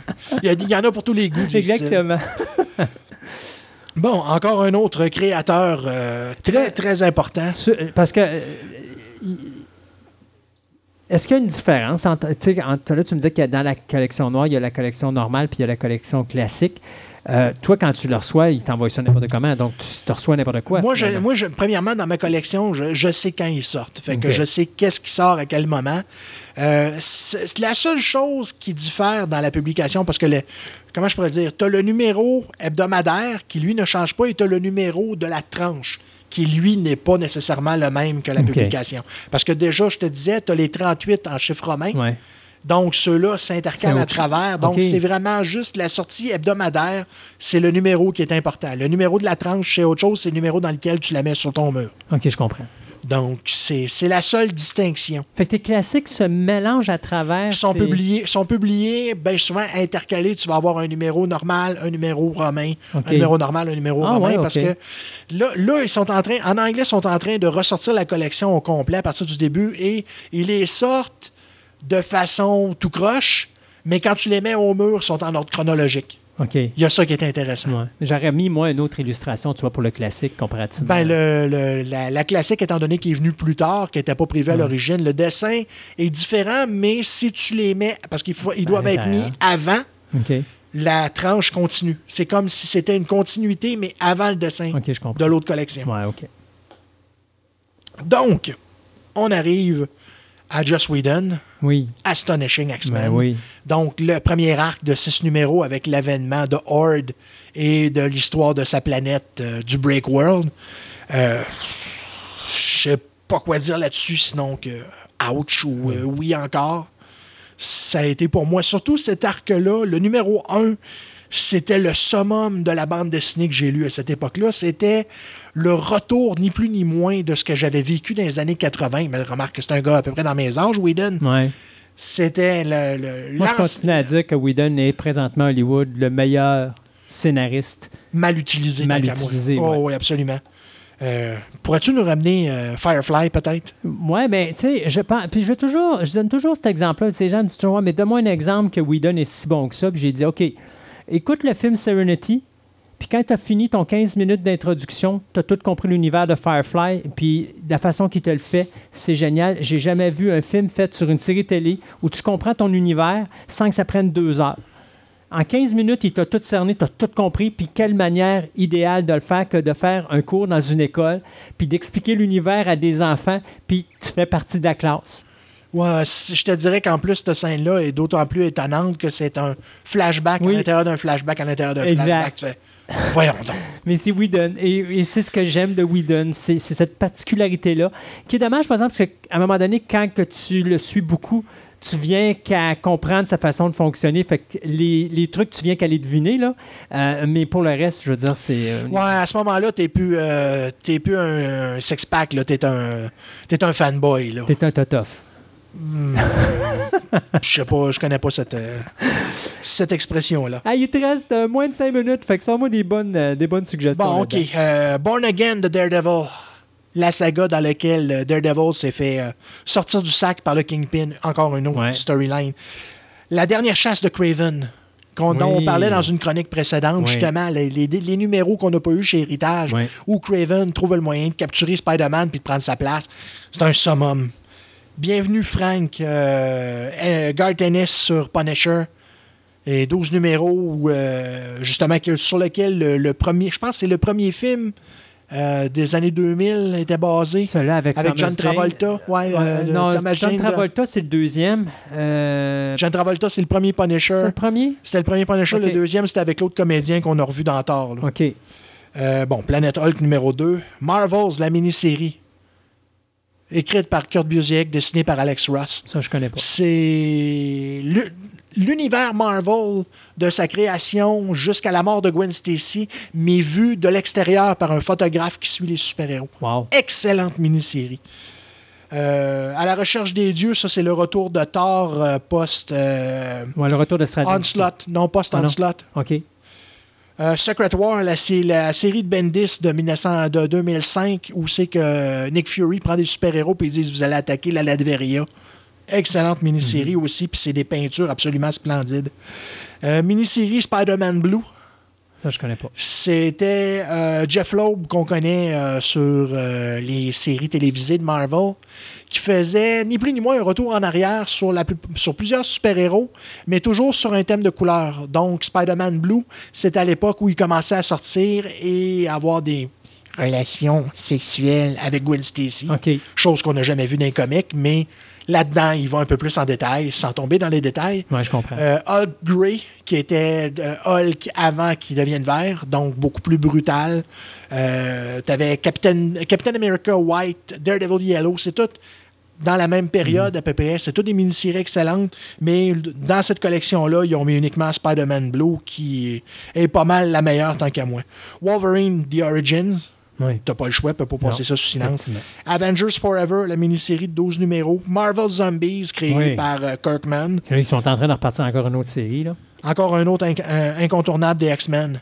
Future Imperfect. Euh, non, pas Days of Future Past. Ouais, Days of Future Past. Ah, Future Imperfect, c'est Hulk. Ouf. Silver Surfer, les cinq premiers numéros de la série de Buscema et Stanley. Ça, justement, c'est un numéro qui devait être dans la collection classique. Mais dans le classique, ils ont dû mettre euh, Demon in the Bottle de Iron Man. Non, et dans cette collection-là. dans cette collection-là, OK. Ouais. Euh, Infinity Gauntlet. Euh, Secret War, la mini-série en deux volumes. Euh, on peut passer autre. Ouais. Iron Man, Diable en bouteille, justement. Ouais, ben c'est ça, on en parlait. Daredevil sous l'aile du diable, les sept numéros écrits par Kevin Smith. Ultimate Spider-Man, pouvoir et responsabilité, les sept premiers numéros. Encore une fois, c'est des incontournables. Euh, les nouveaux X-Men de Grant Morrison, ça personnellement, moi j'ai pas trippé là-dessus, fait que euh, c'est chacun, euh, chacun sa dose. Puis mettons avec, House, avec deux minutes. À... Ouais, House, House of M, M. ah oui, ça, tu peux pas passer. House of M est là. Il te resterait euh, deux minutes. Weapon, Weapon X de Barry Windsor Smith. Ouais. Il te resterait deux minutes pour toucher un petit peu au classique. On, arrive au classique, c'est parce que les numérations, tu, peux- tu peux pas passer sous silence un numéro ou un autre. Il y en a, il y en a que je saute parce que je sais que les gens ont fait mais Ouais. Civil War, Ouais. Euh, bon, Mais- Spider-Man Confession, c'est encore du euh, Straczynski. Les New Avengers, le départ de Bendis. Euh, le deuxième arc de euh, euh, voyons, Joss Whedon sur euh, Astonishing. 1602 de Marvel. World War Hulk. Le premier arc de euh, Walt Simonson sur Thor, Thor 3- 337 à 340 avec l'introduction de Beta Ray Bill, puis l'autre marteau Ouais. fait pour Beta Ray Bill. Old Man Logan, euh, Secret Invasion, euh, le début de la Panthère Noire de 2006, je pense. Fantastic Four, The End, Siege. Ouf. Là, on revient dans le récent. Deadpool, Suicide King, Ouais. Fear Itself, c'était ça que je cherchais Ouais. tantôt. Fear Ce qui a Itself. donné, euh, ce qui a fait perdre à tort son, son, son droit de tenir Johnny. Ouais.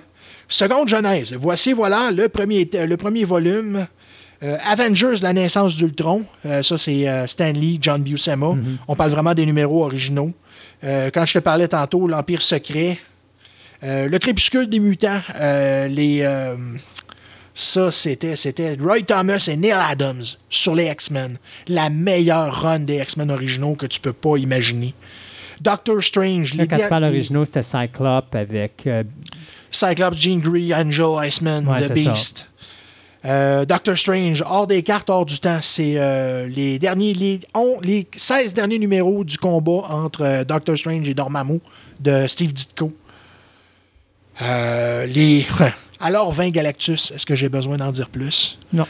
C'est les, les sur le six Watcher. premiers, 6-7 premiers numéros avec le Watcher, avec les Inhumains euh, et une des meilleures histoires de Thing jamais publiées euh, où c'est qu'il y a quelqu'un qui réussit à prendre sa forme. Là, je suis obligé de te couper parce qu'on est rendu à 30 minutes, fait que saute au classique. Rapido. On est, dans- on est dans On les est dans le- classiques. Ah, OK, on est dans le classique. Captain Marvel, la vie, la vie est mort de Captain Marvel, donc les derniers Ouais. numéros de Captain Marvel et le On graphique de. Captain Marvel masculin. Oui, le Captain Marvel original. Ouais. Ben, non, en tout cas, le Captain Marvel de Marvel. On va le, dire ça le comme ça. Captain Marvel original de Marvel Comics. Voilà. Parce que le Captain Marvel original, c'est Shazam. C'est celui qu'on appelle Shazam. C'est ça.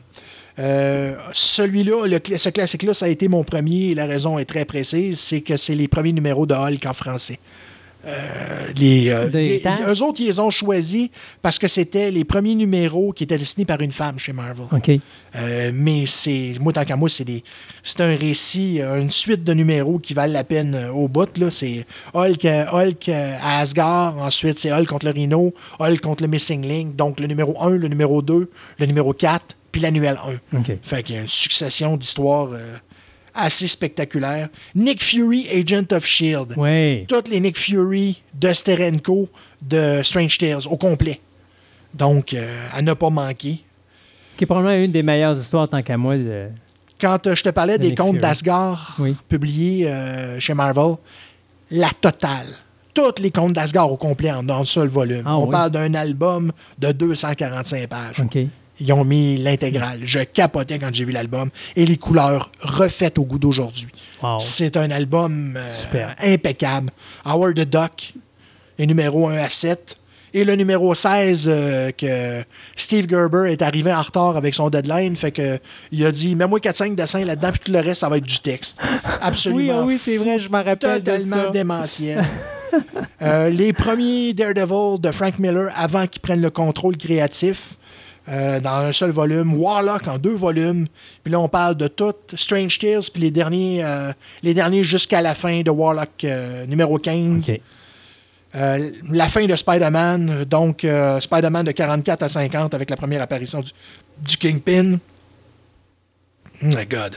Les origines de Marvel des années 60. Ça, c'était un volume que je te disais que malheureusement, qui devait faire partie des, des, euh, des euh, volumes euh, spéciaux, là, les volumes classiques, puis ils l'ont mis dans l'autre collection. Donc, la raison pour laquelle il n'y en a pas 40, c'est qu'ils se sont gourés dans numérotation. Ouais. Euh, Thor Ragnarok, la première fois qu'on a eu vraiment la peur chez Marvel que Ragnarok pogne, ou quand on a introduit le personnage de Mangog. Les Avengers, la saga de Korvac. Ça, je connais pas. Euh, un des personnages importants, bon, c'est plutôt secondaire, qui avait, été, qui avait été créé précédemment, mais dans la saga des Avengers, euh, surtout dessiné par George Perez, ça a été, ça a été complètement fou. là. C'était une entité qui voulait faire exactement ce que Thanos fait dans le film. C'est détruire, détruire une partie de la race humaine. Euh, les Marvel Team Up de John Byrne et Chris Claremont, donc une bonne flopée de récits, encore une fois. Euh, les récits de Hulk et de Jarella. De Oui. la- sa, Oui, sa oui, blonde, sa- sa sa blonde blonde qui couleur meurt. verte. Ça, c'était en français, je pense que le dernier. C'était. Moi, je me rappelle Hulk, le numéro Hulk, voilà. 65 où est-ce qu'il dit jonque dans la ville, mais ça, c'était après. C'est le, numéro, c'est le numéro de suite après qu'elle meurt. Donc, euh, le numéro 15. Euh, nous autres, il y a le numéro. Les deux numéros de ses premières apparitions précédentes que nous autres, on n'a pas eu chez Héritage dans le trou chronologique. Ouais. Après ça, tu as le numéro 61 à 65. C'est ça. Euh, 66 avec les défenseurs. Puis après ça, tu as les numéros. C'était dans les numéros doubles, mais c'était les numéros 246 à 249 dans, euh, dans l'univers Marvel. Euh, encore là, Doctor Strange, euh, ses histoires de euh, Marvel Feature avant qu'il ait sa propre. pardon, Marvel Première avant qu'il ait sa propre série. Encore, il y a plein de belles choses. Les gens, ils ont juste à aller sur le site de Hachette, finalement, puis ils vont avoir la liste de tout ça. C'est, c'est juste pas croyable. L'en- L'ensemble, j'ai tellement sauté de numéros qui, qui, qui auraient mis plus de, sali- de salive euh, à la bouche, mais c'est parce qu'à un moment donné. On, on peut pas. Non, non, faut que tu te nettoyer, t'as pas le choix. C'est, fou, c'est, c'est, c'est dément. Gaëtan, un gros merci. On a au moins couvert le Hachette, et puis euh, on réserve des petites surprises aux gens pour les prochaines. Ouais, ouais, ben, de chroniques, toute façon, euh, moi, je vais aller mettre mon entonnoir puis ma, ma camisole de force, j'en peux plus. euh. C'est beau, Gaëtan. Bye bye.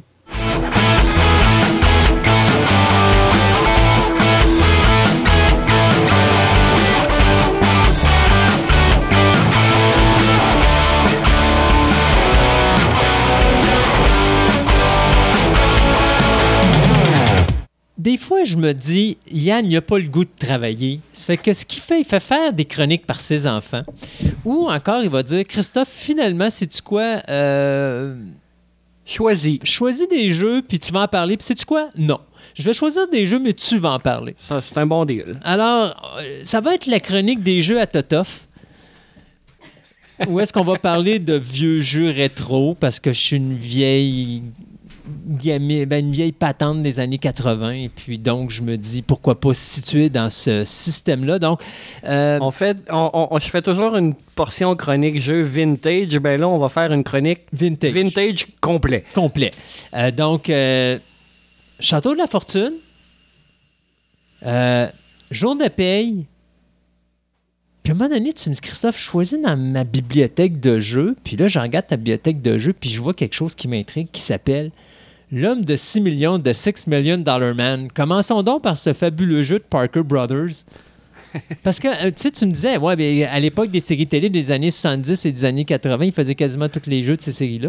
Et Parker Brothers a euh, une très bonne collection de jeux qui ont rapport à la télévision. En passant, euh, tout ce que j'ai nommé ou qu'on va parler de jeu aujourd'hui, vous devinerez que comme c'est des vieilles bébelles comme moi, on trouve juste ça sur eBay.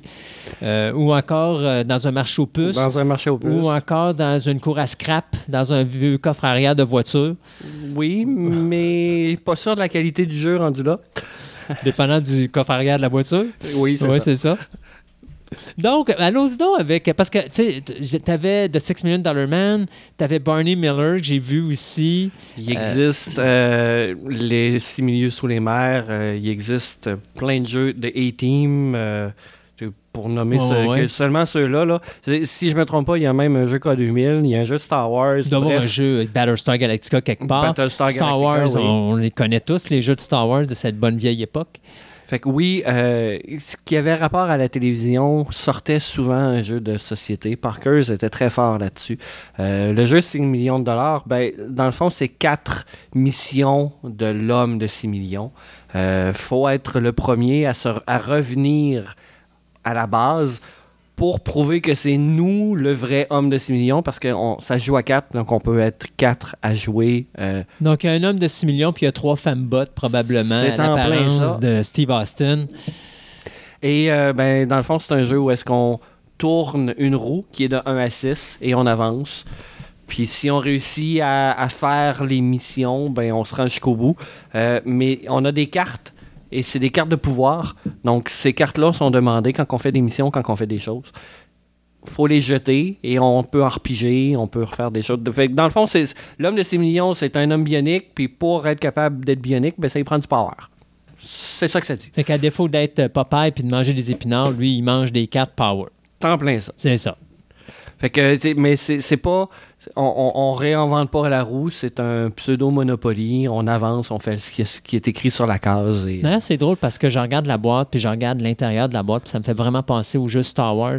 Parce que même la petite roulette, au défaut d'avoir un dé, ils ont remplacé ça par une petite roulette Ouais. avec une flèche, puis tu cliques sur la flèche pour faire la, la roulette. C'est une façon d'avoir un jeu qui est. Tu sais, la boîte sert à quelque chose, puis le jeu, tu le mets à côté, mais tout est bien contenu, puis tout est. Oui. Ouais, ben les- les- dans, dans ce temps-là, les boîtes étaient faites en long. euh, pas très épaisses. Ben, tout, tout le monde a déjà vu un Monopoly. Tout le Ouais. monde a déjà vu la boîte des Monopoly. Un clou. un clou. Euh, jour de paye, c'est Mm. c'est la même chose. Donc, les, les boîtes avaient toutes le même format parce que le board était seulement plié en deux. Oui. Euh, maintenant, ils sont capables de les plier en quatre, fait qu'ils font des boîtes carrées. Mais dans ce temps-là, pour être capable de garder la durabilité du jeu, fait que les jeux étaient, ont souvent la même forme. Euh, ça prend beaucoup de place dans une bibliothèque de jeux. euh, ah, maintenant, euh, nouveau genre, on on pourrait dire, mais bon, euh, dans, dans ce temps-là, tous les jeux, ça fitait dans le haut d'un garde-robe. Oui, c'était effectivement ça. Tu allais dans le garde-robe de la chambre à coucher, il était tout en haut sur la tablette ça. du haut, effectivement. D'ailleurs, ça me fait rire parce que j'ai vu passer il n'y a pas si longtemps. Puis je trouve que c'est drôle de parler de cette anecdote-là. J'ai vu passer le Battleship original. J'ai Oui. une boîte à mon travail, Ouais. euh, originale. Tout moi, tout. je, sais où ce que tu vas. là. Et sur la page couverture, tu as bien sûr le papa avec le petit garçon qui joue au jeu, qui sont très heureux. Et en arrière, tu as la mère de famille avec la fille. Qui font la vaisselle. Qui font la vaisselle, mais qui sont tous heureux de voir les deux hommes euh, s'amuser comme des fous à la table. Et je me disais, ouais, probablement qu'on aurait plus des, des- des couvertures de jeux comme ça aujourd'hui. Ces boîtes-là, non, ces boîtes-là ne fonctionneraient plus euh, avec euh, tout ce qu'on a aujourd'hui. Donc, l'homme 6 millions de Parker. Parker, euh, dis-moi si je me trompe, ont été rachetés par Hasbro. Je crois. Si, mm, oui, je pense que oui. Je pense que Parker n'existe plus. Parce que même le prochain jeu qu'on va parler, qui est le Château de la Fortune, est également un jeu Parker. Oui. Et Château de la Fortune, pré- présentement, c'est la, la- la manne des collectionneurs. Euh, Il y a beaucoup, beaucoup de personnes qui veulent l'avoir. C'est un jeu qui est discontinué. C'est un jeu de 1974 Mm. euh, qui ne se trouve plus. Elle a, il a été édité seulement une fois. C'est cette version-là. Euh, Tu m'as pas en dit anglais. oui, tu m'as pas dit qu'il y avait ressorti une autre édition sur un autre nom ou quelque chose qui ressemblait à ça? En fait, non. C'est, le, le Château de la Fortune, c'est la version française. Puis Full House, c'est la version anglaise. Le jeu n'existe plus, ça a été tirage unique. C'est un jeu méconnu. Pourtant, c'est un jeu qui est très le fun. Mm. Dans le fond, on remplit notre hôtel avec des personnes. Ben, Ou des, des personnages plus que des personnes. Moi, j'aime Et- bien l'hippopotame. Il rapporte beaucoup avec l'éléphant. Nous autres, euh, nous, autres, c'est la girafe qu'on n'aime pas, vois-tu? Parce Ah. qu'elle elle- elle prend beaucoup de place, Ouais. mais elle ne paye pas beaucoup. Ouais, non. Euh, c'est 4000 je pense qu'elle donne. Euh, c'est 100 dollars. Ah, c'est juste 100 Ouais, c'est 100 Ah, mais après une chambre double. Mais après une oui, c'est ça. Ouais, c'est ça. Donc, euh, la- le Château de la Fortune, vous avez compris que c'est un jeu d'hôtel avec des personnages euh, qu'on place dans notre hôtel. Notre hôtel a deux étages. Euh, il, y a des suites, il y a des chambres simples, des chambres doubles et des étages. On- Donc, on peut un personnage comme la reine, quand on est au dernier étage, quand on est au dernier hôtel, il prend un étage complet. Euh, et c'est le but, c'est de ramasser 500 000 dollars pour être capable de gagner.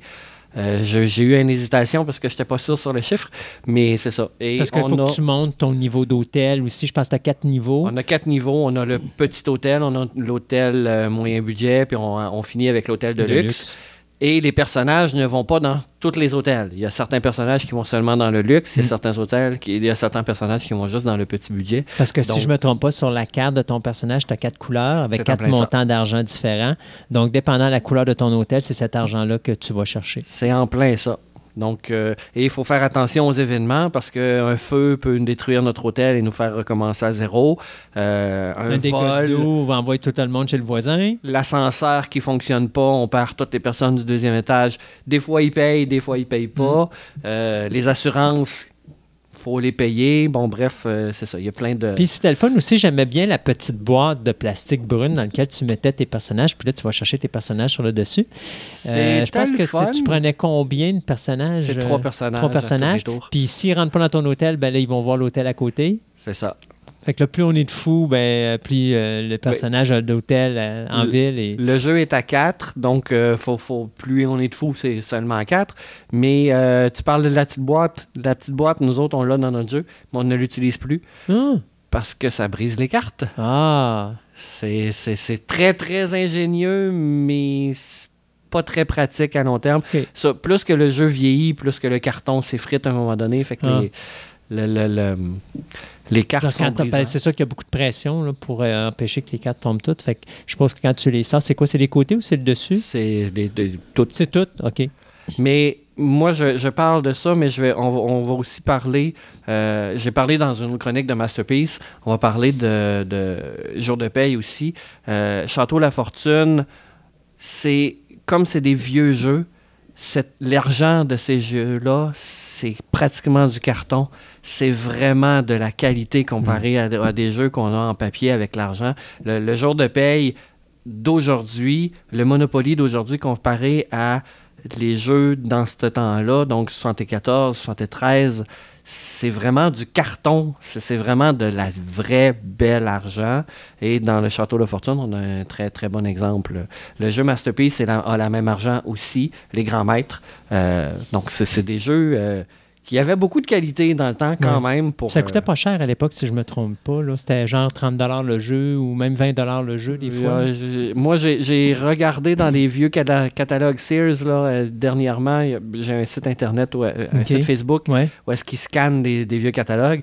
Et j'ai vu euh, Clou à 12 dollars, Ah. jour de paye. Donc, euh, c'est, oui, c'était très abordable. Ça a toujours été quand même très abordable. Les jeux par cœur ont toujours été très familiales, Mm. donc très abordables. Euh, Je de pense que c'est peut-être la raison pourquoi il, avait, il était aussi populaire sur le marché. Ben oui, puis il était accessible. Il, il était accessible à tous. Mm. Donc, euh, on allait au, euh, au Eaton, on allait au Sears, on allait au Woolco. C'était disponible. C'est pas... euh, les jeux maintenant, les jeux de société ont une manne, donc il faut aller dans des boutiques un peu plus spécialisées. Tu ne trouveras pas ça au Toys R Us ou au Walmart. Tu vas en trouver, mais pas la même gamme. Euh, donc, il faut faire... C'est un, peu ça. C'est pour ça que Parker Brothers a, a toujours eu... euh, une bonne part de marché dans ces années-là, parce qu'il était accessible, il distribuait partout. On parlait de jour de paye. Jour de paye. C'est le C'est fun, quoi ça. tu veux me dire de jour de paye? Ah, jour de paye. Je, je m'ennuie, je ne l'ai pas. Ça, c'est le seul jeu. Ben là, j'ai pas l'homme de 6 millions, mais je veux dire, le Château de la Fortune, j'allais chez moi. Mais jour de paye, c'est le seul jeu auquel j'ai joué quand j'étais jeune, que j'ai trippé, mais que je n'ai pas chez moi. Oh. Puis là, tu me dis que là, ils vont ressortir une nouvelle édition. Ben, en fait, la nouvelle édition est déjà ressortie. Je, je suis allé au Walmart il n'y a pas longtemps. Ok. puis J'ai vu la nouvelle version de. Ben, en fait, c'est PD. Euh, le jour de paye a disparu. Ils ont, ils ont anglicisé le nom, ils l'ont laissé comme ça. Mais le jeu est en français. Mais le jeu est en français.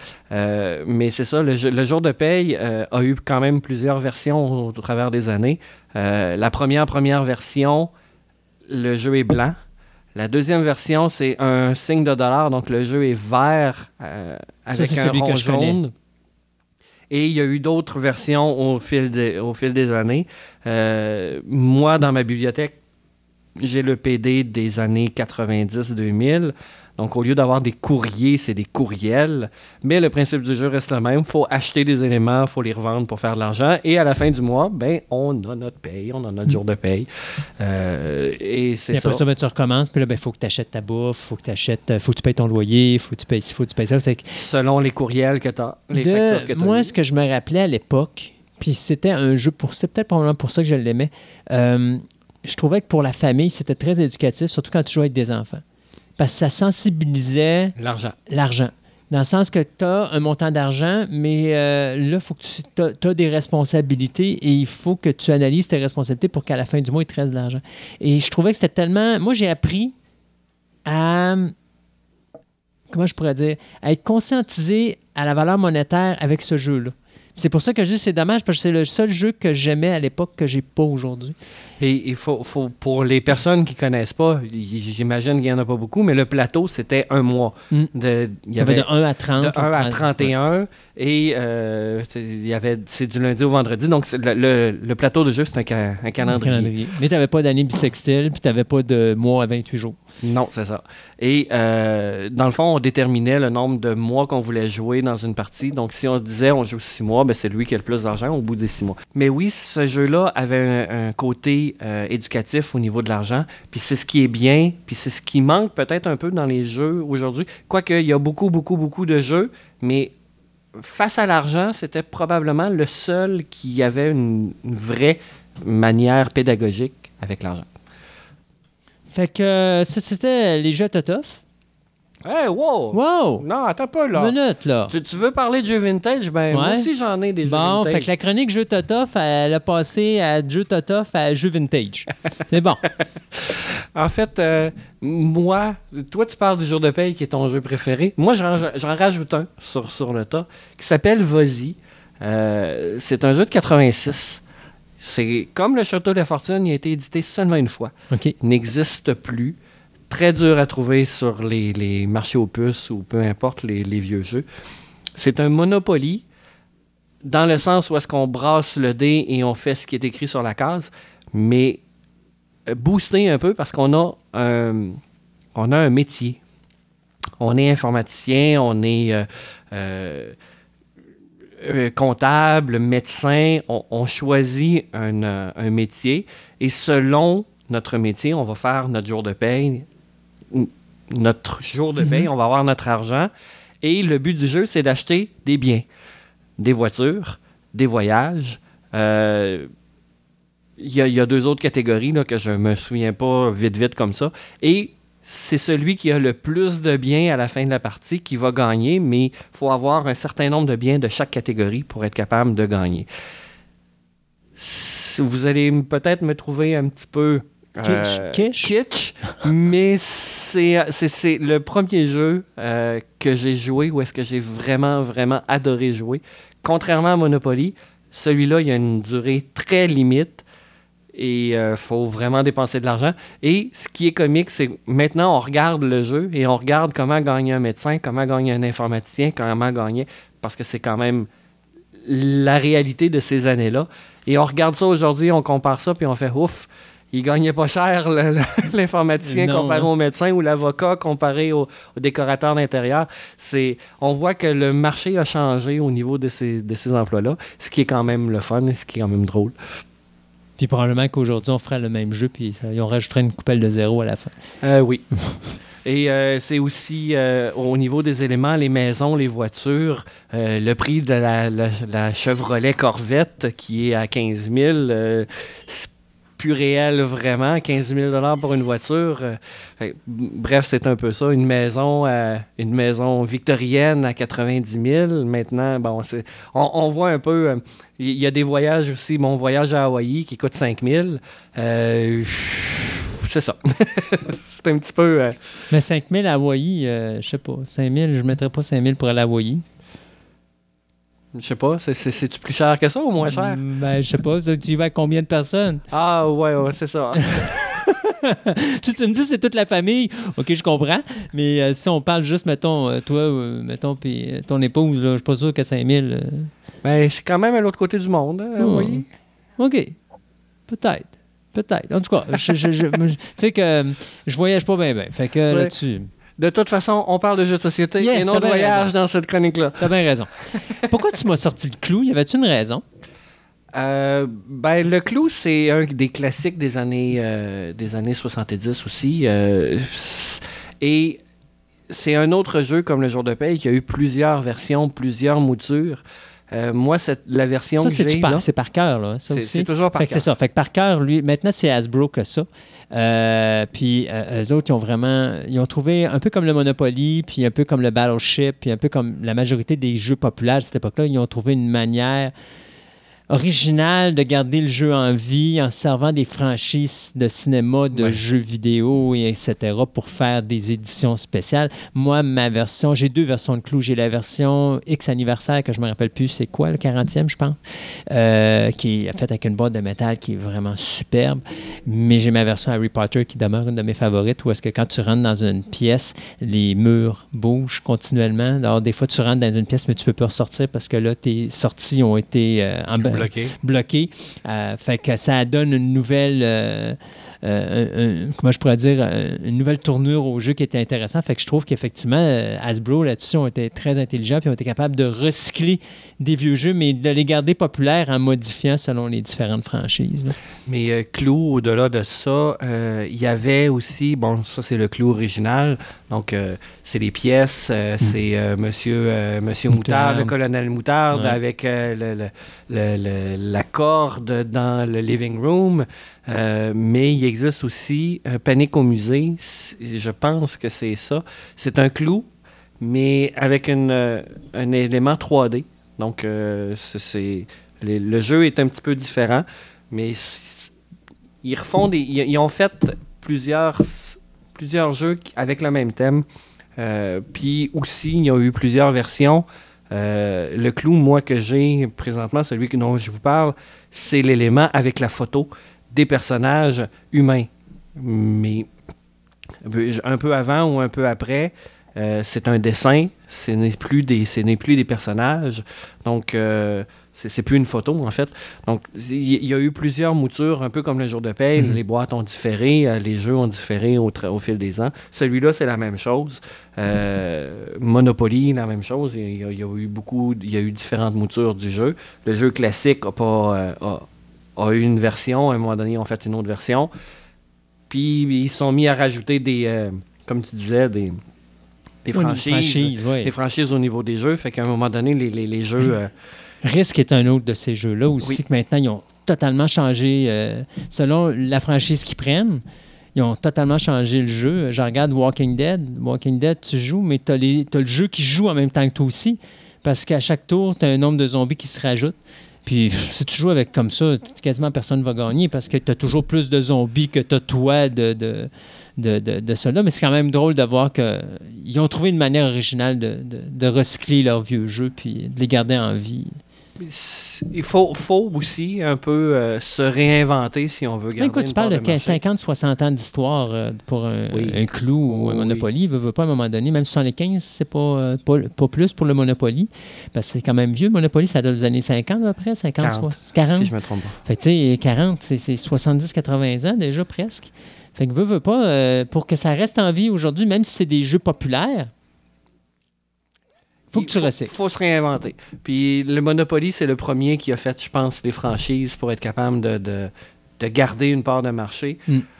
Puis on s'entend qu'il se vend encore très beaucoup de Monopoly présentement selon la franchise. Les collectionneurs vont beaucoup. Je pense que le jeu ne jouera pas autant, mais au moins de dire Hey, j'ai un Monopoly, Harley Davidson ou Ouais. Metallica. Me, ou Metallica, peu exactement. Euh, c'est- vraiment plus pour les collectionneurs, pour les Ouais. flasheux, que pour les joueurs, euh, je pense, à mon avis.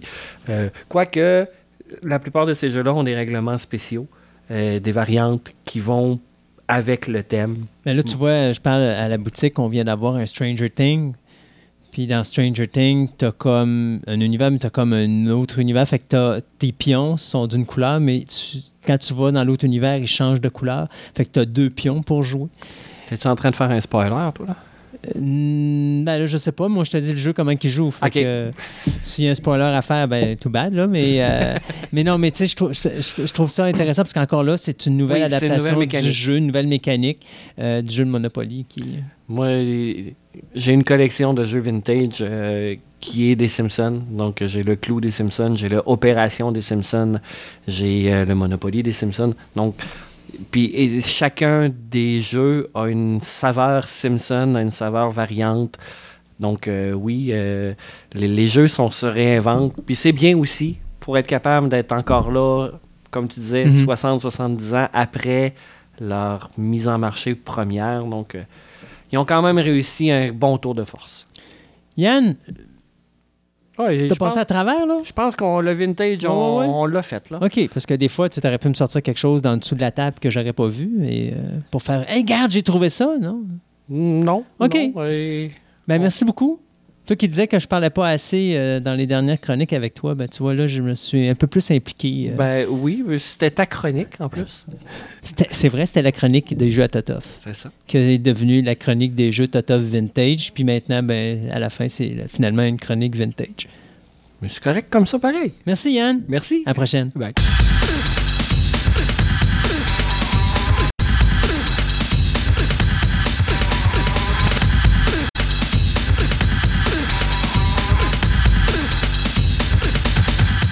Ce segment de nouvelles vous est présenté par TPM et Collection, la boutique idéale pour nourrir toutes vos passions. Qu'il s'agisse de timbres, monnaies, cartes de sport, cartes Magic, des figurines, du comic book, voire même des cartes Pokémon, TPM et Collection a décidé de se réunir à un seul endroit afin de vous donner le meilleur service possible.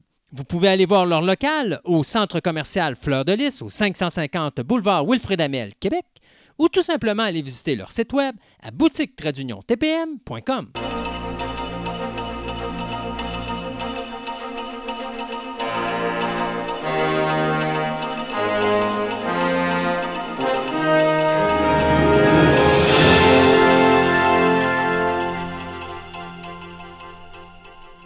Et pour ce deuxième segment de nouvelles, ben quoi de mieux que de commencer par une controverse, euh, mon cher ami Sébastien? Ah, t'as-tu vu? Écoute, Disney, ça sera pas la première fois qu'ils vont brasser euh, les choses, qu'ils vont décider qu'ils vont changer des affaires, puis qu'ils vont essayer Ouais. de se mettre au goût du jour. Des fois, ça passe, puis des fois, ça passe pas. Et là, ça passe pas vraiment. J'ai pas hâte de voir ce que ça va donner, mais tu sais, moi, je laisse la chance au coureur, mais je suis un petit peu. Je suis un petit peu pas d'accord avec le choix de ça. Little Mermaid, où Oui. on est décidé de donner le rôle d'un personnage qui est supposé être euh, roux, avec une teinte blanchâtre, eh bien, ça va être donné à une afro-américaine.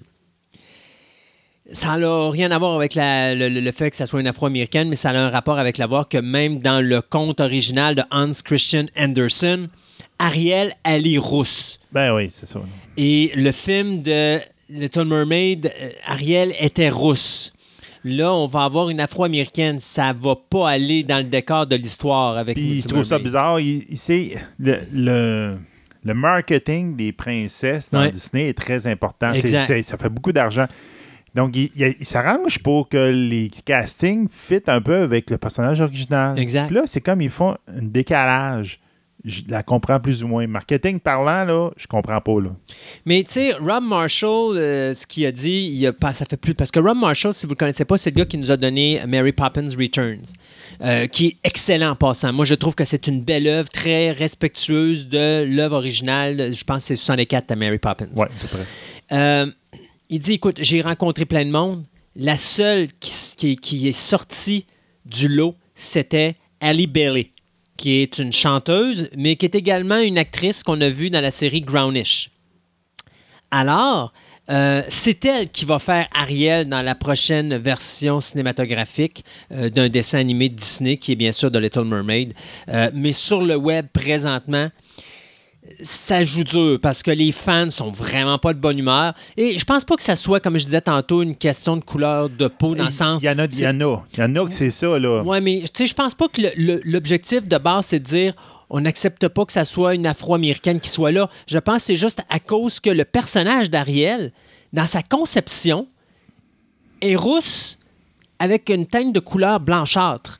Et tu sais, moi, je vais te dire, c'est un petit peu, c'est un petit peu tanné là, de. Tu sais, je comprends qu'on veut mettre des des, des, des, euh, Afro-Américains ici, des gays là, des lesbiennes là, des ci, des ça, parce qu'on veut toucher un petit peu tous les types de, de, sociétés, puis tous les types de gens qu'on a dans, notre société, tout ça. J'ai pas de problème avec ça, mais mettez-les à bonne place. Euh, Je veux dire, si mettons, tu as un personnage comme Buffy, qui est une blonde, puis qui a été conçu parce qu'on se moque des blondes, mais on veut montrer que les blondes, c'est pas toutes des nounounes, puis qu'à un moment donné, ça peut devenir des héroïnes qui sont plus intelligentes que les autres. Ben, le concept de base est bâti comme ça. On peut-tu respecter le concept de base? Si vous voulez changer ça, ben changer le nom du personnage. Tu sais, on aurait pu prendre, euh, mon Dieu, je me rappelle plus, dans l'univers de Buffy, dans le futur, il y avait un autre Slayer qui était une Afro-Américaine. On aurait pu prendre le nom de ce personnage-là, puis faire une série télé avec, Ben oui. et tout simplement amener Sarah Michelle Gellar dans le pilote, puis de voir Buffy qui passe la torche à ce personnage-là. Ça l'aurait eu, moi, moi je l'aurais mieux accepté que de dire que là, vous allez me faire une Buffy, mais vous allez me la mettre afro-américaine. C'est pas le fait que la personne n'est pas d'une couleur de peau différente, c'est que le concept de base, c'est pas ça. C'est un petit peu comme Chucky. Chucky, présentement, on a un remake. Pourquoi avoir fait un Chucky avec une intelligence artificielle alors que le concept de base, c'est l'esprit d'un meurtrier en série qui se transfère dans une poupée puis qui cherche à trouver un enfant pour retransférer son âme à l'intérieur de l'enfant puis pouvoir avoir une nouvelle vie? Ça, c'est le concept de base. Si vous voulez changer le concept de base, faites pas un remake puis faire une poupée qui est une intelligence artificielle. Faites une autre poupée, appelez-les d'un autre nom, puis baptême, faites une histoire avec ça qui aurait été beaucoup plus originale et beaucoup plus acceptée. Chucky, présentement, Charles Play est en train de se péter la gueule au box-office. Pourquoi? Les gens, ça les intéressait pas, ce concept-là. On veut voir Chucky. On veut pas voir quelque chose qui est adapté de Chucky. On veut voir Chucky. Si vous voulez faire un autre concept, ça aurait probablement rapporté beaucoup plus d'argent parce que les gens auraient dit Ouais, c'est à peu près la même idée que Chucky, mais le concept est pas mauvais, mais c'est pas un Charles Play. C'est ça. Les gens l'auraient plus accepté. Ben, c'est exactement, je pense, le même point avec ça. Mais c'est pas la première fois que Disney va faire ça. La première fois, il avait fait ça pour Cinderella, qui avait été fait pour la télévision. C'est un téléfilm qui avait fait en 97, où à ce moment-là, on avait pris Brandy pour prendre Cinderella ou Cendrillon. Mais c'est un film pour la télé. C'est moins dommageable. Là, dans un cas comme Little Mermaid, ça peut faire énormément mal parce que ça peut être comme Dumbo qui s'est pété la gueule au box-office alors qu'il aurait dû rapporter beaucoup plus d'argent que ce qu'il a rapporté. Là, si c'est un, un échec cuisant au box-office, Little Mermaid, puis que c'est relié à ça, c'est une grave décision que Disney va prendre parce que ça, c'est beaucoup de bidou. Little Mermaid fait partie des euh, films comme genre euh, Le Roi Lion, Aladdin. Aladdin, euh, c'est des Book. films que techniquement, ben Jungle Book moins, là, mais plus Aladdin, ça c'est fait partie de la trilogie des films qui ont fait renaître l'animation 2D dans l'histoire de, de- de Disney, Ouais. à un moment où Disney, ces films 2D allaient nulle part. Donc c'est un gros canon qui techniquement doit ramener beaucoup d'argent. Je trouve que c'est très courageux de leur part de faire ce genre de move-là. Restera à voir maintenant si ça va rapporter. Mais d'après ce que Rob Marshall nous a dit, dans tout ce qu'il a rencontré comme actrice, Surtout parce qu'il y a beaucoup, il va y avoir des chansons dans le film. Lui considère que c'était la meilleure actrice et on va le voir quand le film va sortir en salle. J'ai pas encore de date de sortie au niveau de, de Little Mermaid, mais euh, Probablement en 2022 à peu près. restera à voir ce que ça va donner. Puis garde, juste pour ajouter sur ta nouvelle, Oui. euh, le casting aussi pour Ursula la méchante, Oui. euh, c'est Melissa McCarthy qui était dans Ghostbusters, entre autres, qui va être là-dedans. Euh, ça, c'est pas confirmé puis c'est pas signé encore. C'est pour ça que je n'ai pas, mal parlé. confirmé, en tout cas pour le moment. Puis les deux autres qui, euh, qui seraient confirmés, ce serait le petit poisson puis le, le crabe, je pense. Ouais. Je me rappelle pas. Regarde les noms en anglais, je les je, sais même pas. C'est Jacob Tremblay, d'un d'un Tremblay là.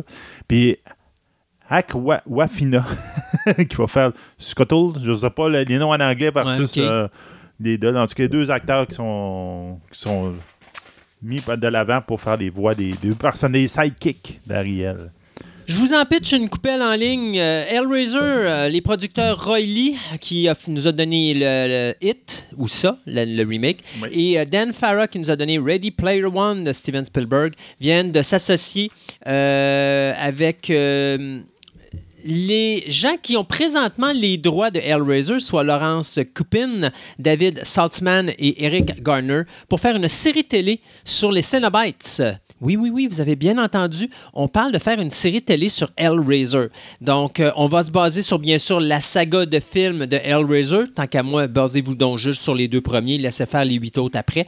Et euh, on va se baser également sur The Hellbound Heart, qui est ça, le- l'espèce de nouvelle que Clive Barker avait écrit à l'origine, sur lequel était basé le premier film de Hellraiser que Clive Barker avait lui-même réalisé à l'époque et qui est un film culte euh, encore aujourd'hui. Donc, bien sûr, on suit l'histoire des Cenobites, donc ces espèces de créatures démoniaques qui, lorsque tu as devant toi un cube, puis si jamais tu réussis à faire le casse-tête du cube et à trouver la solution, mais ça t'ouvre les portes de l'enfer et à ce moment-là, tu vis les souffrances les plus ultimes que tu rêves de vivre. Tu vraiment des gens qui aiment souffrir dans la vie? Faut croire que oui. Oui. En tout cas, il y a 10 films qui nous le prouvent.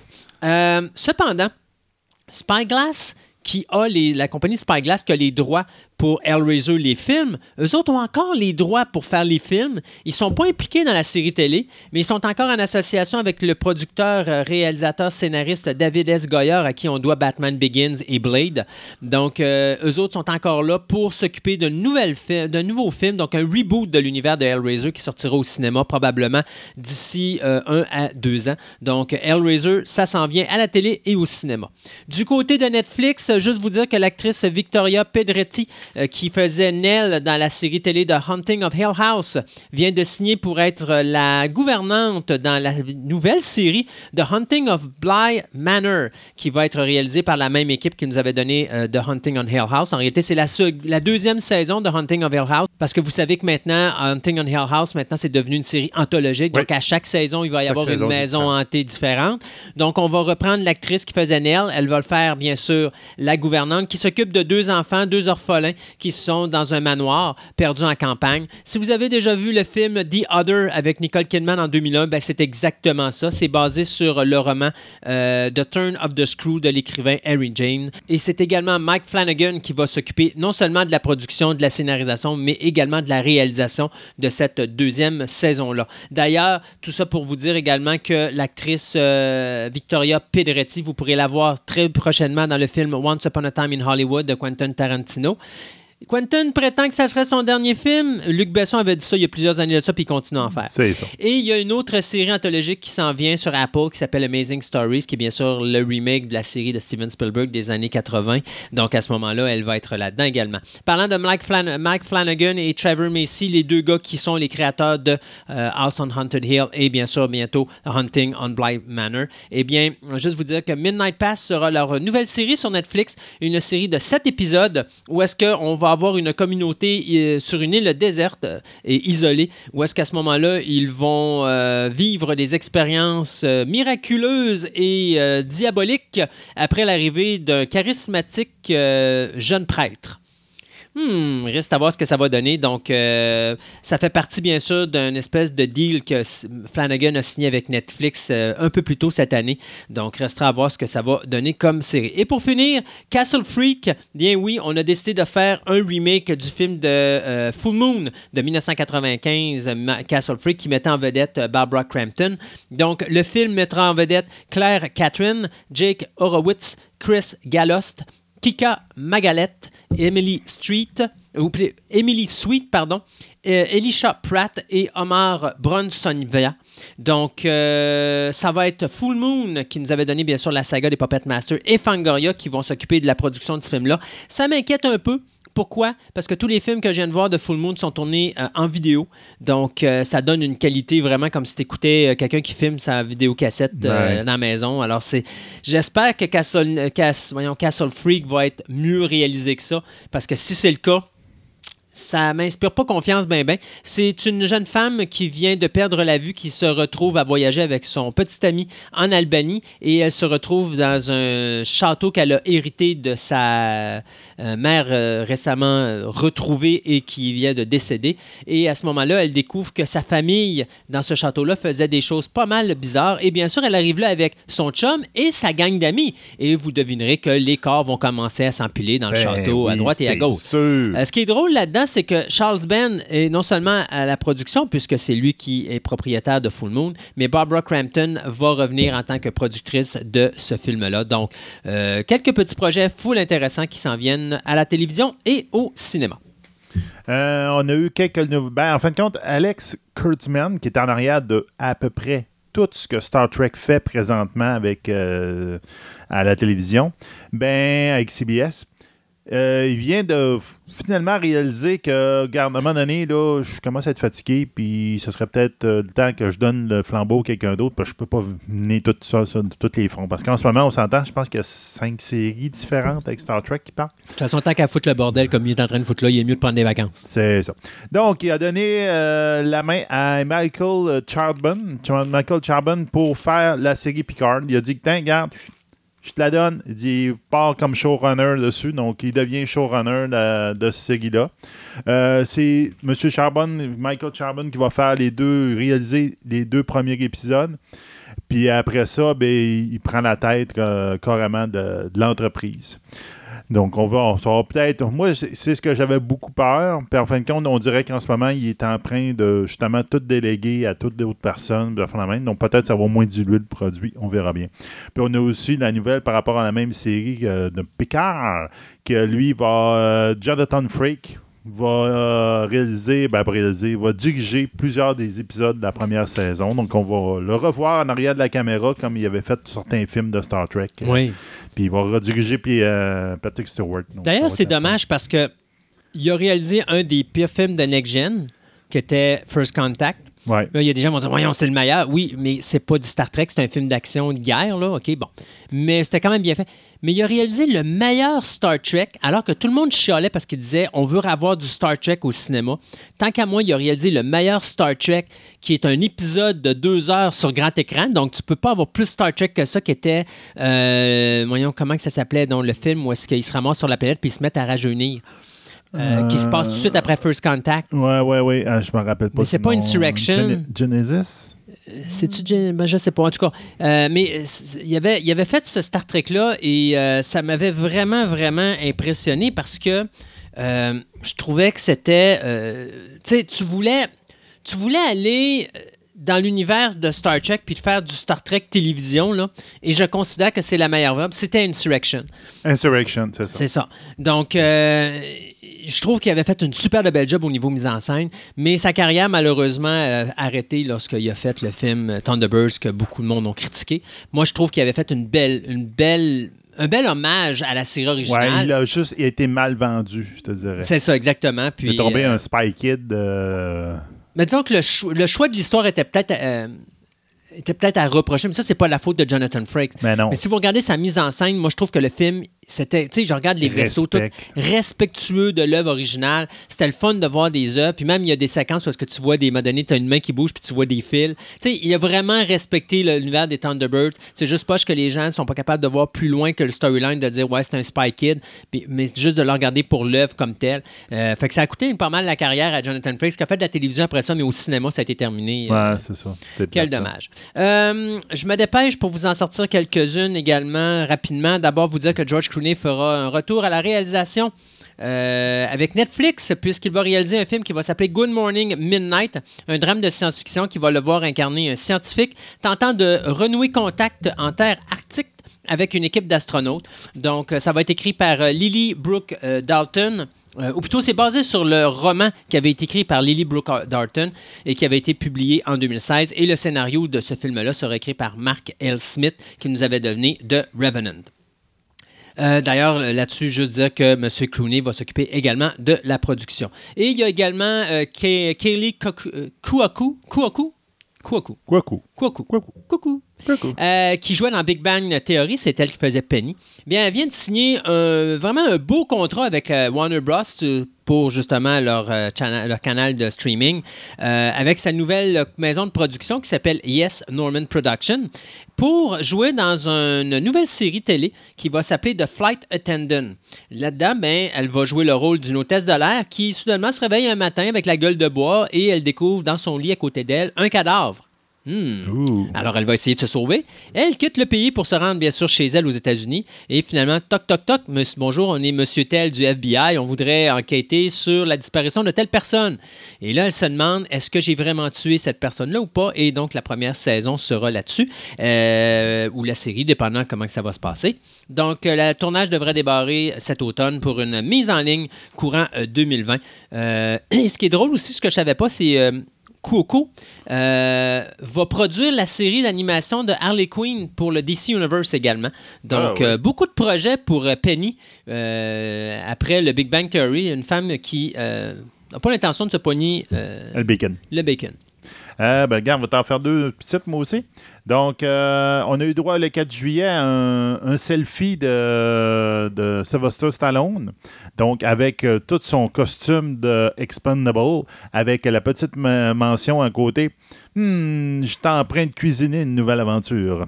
Oh! Donc, on vient d'avoir l'annonce officielle. Donc, euh, on va avoir droit à un Expendable 4. Donc, euh, plusieurs années après le dernier. Je pense qu'on est rendu à 5 ans après le dernier. Donc, euh, on se rappelle que les trois premiers ont fait euh, 800 millions au box-office. Donc, ça a été un des gros, gros succès.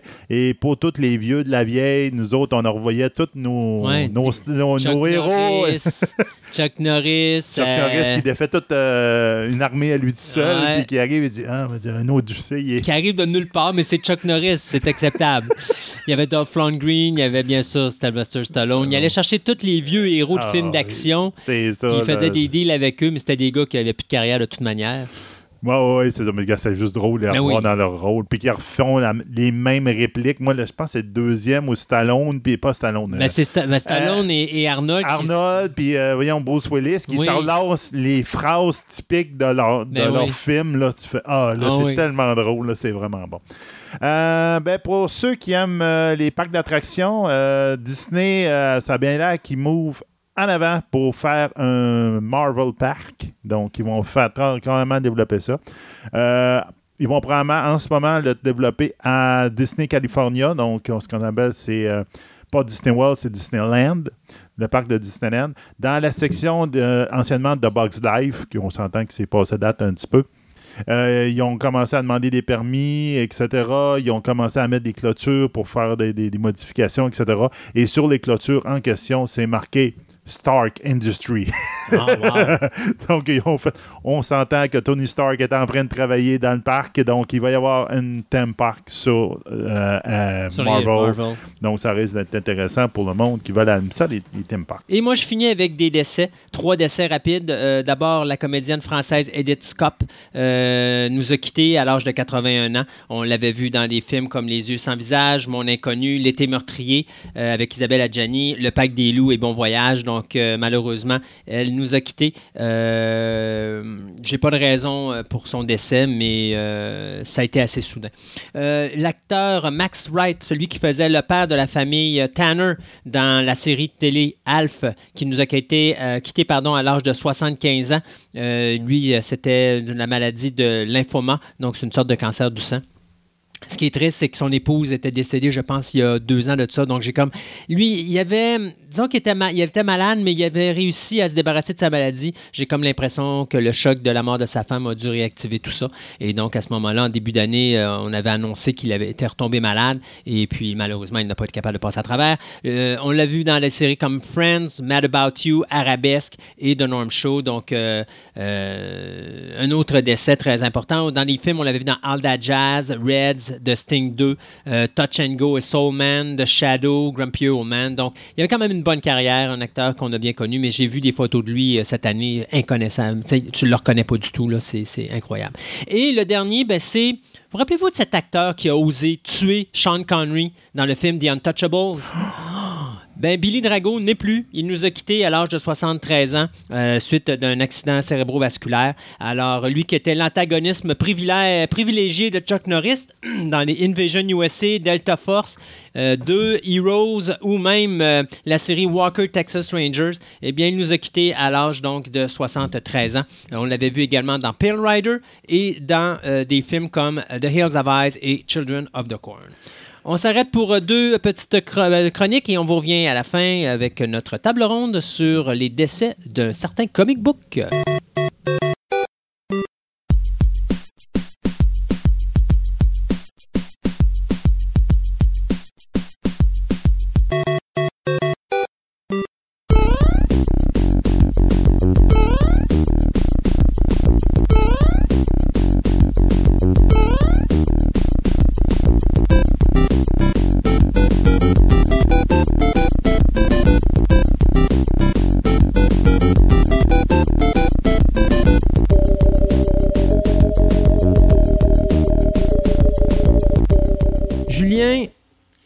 On va espérer cette fois-ci que tu seras capable de mettre de côté Nintendo pour te concentrer sur Sega. Ouais. Et que, tu ne par- et que tu ne parleras pas de la Dreamcast ou d'autre chose. Non, faut pas que je me mêle avec la Dreamcast. J'ai- J'aime tellement cette console que je suis pas capable de la sortir de ma tête. J'aime son bruit d'aspirateur quand elle part. Alors, on va parler de la Genesis de Sega. Oui, euh, Genesis ou Mega Drive, tel que connu en Europe ou au Japon, parce que Genesis c'était le nom un nord américain. OK. Euh, pourquoi? Marketing Ben. Genesis, euh, c'est le comme la genèse. Ouais, le, nouveau, le nouveau commencement, euh, c'est le début. Parce de qu'elle, elle vient après la, La- Master Elle System? vient après la Master System en 1989 au Japon. OK. Euh, c'est une console qui a été faite un peu parce que vu que la Master System n'a pas tant levé, elle a quand même duré 5 ans, mais Sega a fait ses frais, veut pas, ils ont continué d'exister. Euh, mais ils se sont dit, gars, ça prend de quoi pour mettre.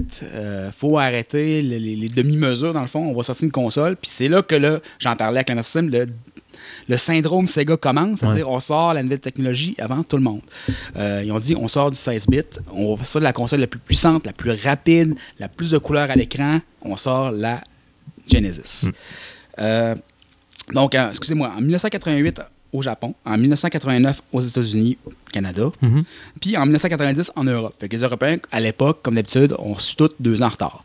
Fait que ceux qui lisaient les magazines de jeux vidéo à l'époque se rendent compte que, hey, sans, ça fait un an et demi sont sortis de ce jeu-là, puis ils viennent d'un console reviewer ou ils commencent à avoir des previews du jeu. Ben, c'était ça. Ouais. Malheureusement, Européens, si vous nous écoutez, je suis vraiment désolé pour vous. Mais c'est pas grave, ça. Eux autres, ils l'ont plus longtemps après. Ben, c'est ça. Ouais. C'était la troisième console de Sega, parce qu'on a eu la Master System, on a eu la, la Game Gear qui est sortie un peu, puis on a eu ça. Euh, Il y a plus. Sur celle-là, je parlais de la- que la Master System avait seulement 300, 341 jeux, j'avais dit. La Genesis va avoir plus de 900 jeux. On embarque vraiment dans la guerre des consoles, c'est-à-dire les exclusivités, les troisième parties, les, les, les Ubisoft de ce monde, les EA de ce monde, commencent à s'intéresser à Sega. Pourquoi? Parce qu'ils ont sorti avant, ils ont sorti une console plus puissante, on peut développer des nouveaux jeux. Puis ils ont sorti quelques années avant que Nintendo décide finalement de riposter avec la Super NES.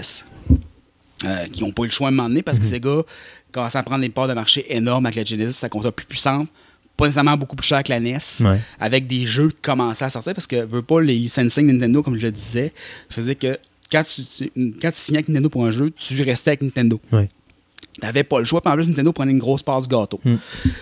Puis moi, je me rappelle quand j'avais acheté mon, ma Genesis, je pense que tu avais le choix de trois jeux. C'était pas, tu as trois jeux, tu as le choix de trois Ouais. jeux. Puis quand j'ai acheté mon CD euh, Genesis, je pense que j'avais deux jeux d'inclus avec, donc était le Sewer, euh, Sewer Shark Sewer Shark, puis il y avait un autre jeu que tu choisissais sur les tablettes. Là. Ouais. Fait qu'il était quand même assez agressif. il était très agressif. puis on avait une- un peu une- la publicité un peu qui était hip cool pour les ados. C'était fluo, c'était très criard, c'était Mhm. Ouais. très. Sega c'était meilleur, Sega c'était ci, Sega c'était ça. Puis le reste c'était l'ancien temps. Ouais. On, on embarquait, comme dit la Genesis, c'était un peu ça. C'était, on C'était- embarquait dans le nouveau. J'avais l'impression, j'avais l'impression de, de me rappeler Nintendo à l'époque de Coleco. Là, tu avais Sega avec Nintendo, Ouais, puis c'est comme je- ça a shifté de bord. Je là. me souviens un peu de la publicité de, sur Zelda pour le premier. C'est comme, wow, regarde les graphismes! Mais c'était ça. C'était Nintendo, c'est l'ancien temps. Laissez tomber Nintendo, c'était extrêmement agressif. Euh, Puis Sega, pour le mettre un peu dans les dents de Nintendo, a créé Sonic. Pourquoi? Sonic était un peu un benchmark, une façon de tester la console. On regardez à quel point notre console est rapide. C'est tellement rapide que vous allez perdre pas le contrôle du jeu parce que si on réussit à faire que malgré la vitesse, Sonic soit jouable à très haute vitesse, mais on, vous allez plus voir ce qui se passe à l'écran tellement Sonic va aller vite. Ouais, ouais, non, c'est ça, je m'en rappelle. C'était vraiment juste ça. C'était pas le, le- le concept de Sonic, c'était pas genre on va faire un bon jeu de plateforme. Ça a fini par être un bon jeu de plateforme. Ouais. C'est on va vous montrer à quel point la Genesis est torche. Tu sais, c'est checker ça, ça- les couleurs partout, ça va vite. Jamais Nintendo va capable de faire ça. Ils ont fini par le faire. Mais encore là, le processeur de Sega est encore plus rapide. Mais je veux dire, euh, à l'époque, c'était jamais vu. Tu, sais, tu, tu lances une console avec Sonic, il faut se rappeler qu'il n'y avait jamais eu comme Sonic avant. Le Non. plus rapide qu'on ait, c'était Mario. Puis on s'en revient que Mario à la NES. C'était Ben, il tough, était- ben, mais- écoute, il était aussi rapide que sa musique qui était. C'est ça. C'est. Fait que, on sort ça de nulle part. Les, les sûr que les jeunes capotaient, là. Écoute, euh, c'était. Puis d'ailleurs, il était offert avec la Il était console. offert avec la console. Le 2 est sorti pas longtemps après. Euh, Sega s'est bâti un empire. euh, c'est là que Sega fait tout son argent, dans le fond. Ben, moi, vois, mon deuxième jeu que j'avais acheté, c'était le Sega Sonic. Ouais. Euh, le Sonic CD qu'il appelle, je pense. CD, là, ouais. c'est ça. Euh, moi, c'est mon premier Sonic que j'ai eu parce que quand j'ai acheté ma console, Annette seule? euh, moi, je- non, j'avais cinq jeux, mais c'est moi qui choisissais. OK. J'avais, puis moi, je, je connaissais pas Sonic à ce moment-là, fait que j'avais pris des affaires comme Spider-Man, Carnage, X-Men. X-Men Carnage, qui était un pas, ma- pas mauvais jeu. Ouais. Fait que, tu sais, il y avait- il y avait du stock, mais mon, C- mon Sonic, je l'ai sur CD. Ouais, Sonic CD est un classique aussi du genre. Je c'est pratiquement un des seuls bons jeux de Sega CD. Ben, c'est lui qui, en tout cas, je trouve qu'il est le, le mieux utilisé pour Ouais, le, le plus optimisé. Oui. Puis c'était vraiment pour compétitionner un peu la puce 7, euh, je pense, Super 7 de Nintendo qui permettait de faire du 3D en rotation, que le Genesis savait pas. Ben, le Sega CD l'amenait, sauf que personne ne l'utilisait vraiment, Ouais. sauf Sega avec son propre jeu. Euh, fait que c'était le mode 7 qu'on appelait Ouais. sur Nintendo, c'est ça, je me souviens à ça. Euh, cette console-là a vendu quand même 30,115 millions d'unités. C'est beaucoup. C'est énorme. Euh, puis regardez, euh, ils, ont arrêté de la- ils ont officiellement arrêté de la produire en 1994 partout dans le monde. Euh, la- Sauf la- au Brésil. Sauf au Brésil. Euh, je disais avec le Master System, le Brésil a une histoire d'amour spéciale avec Sega. Ouais.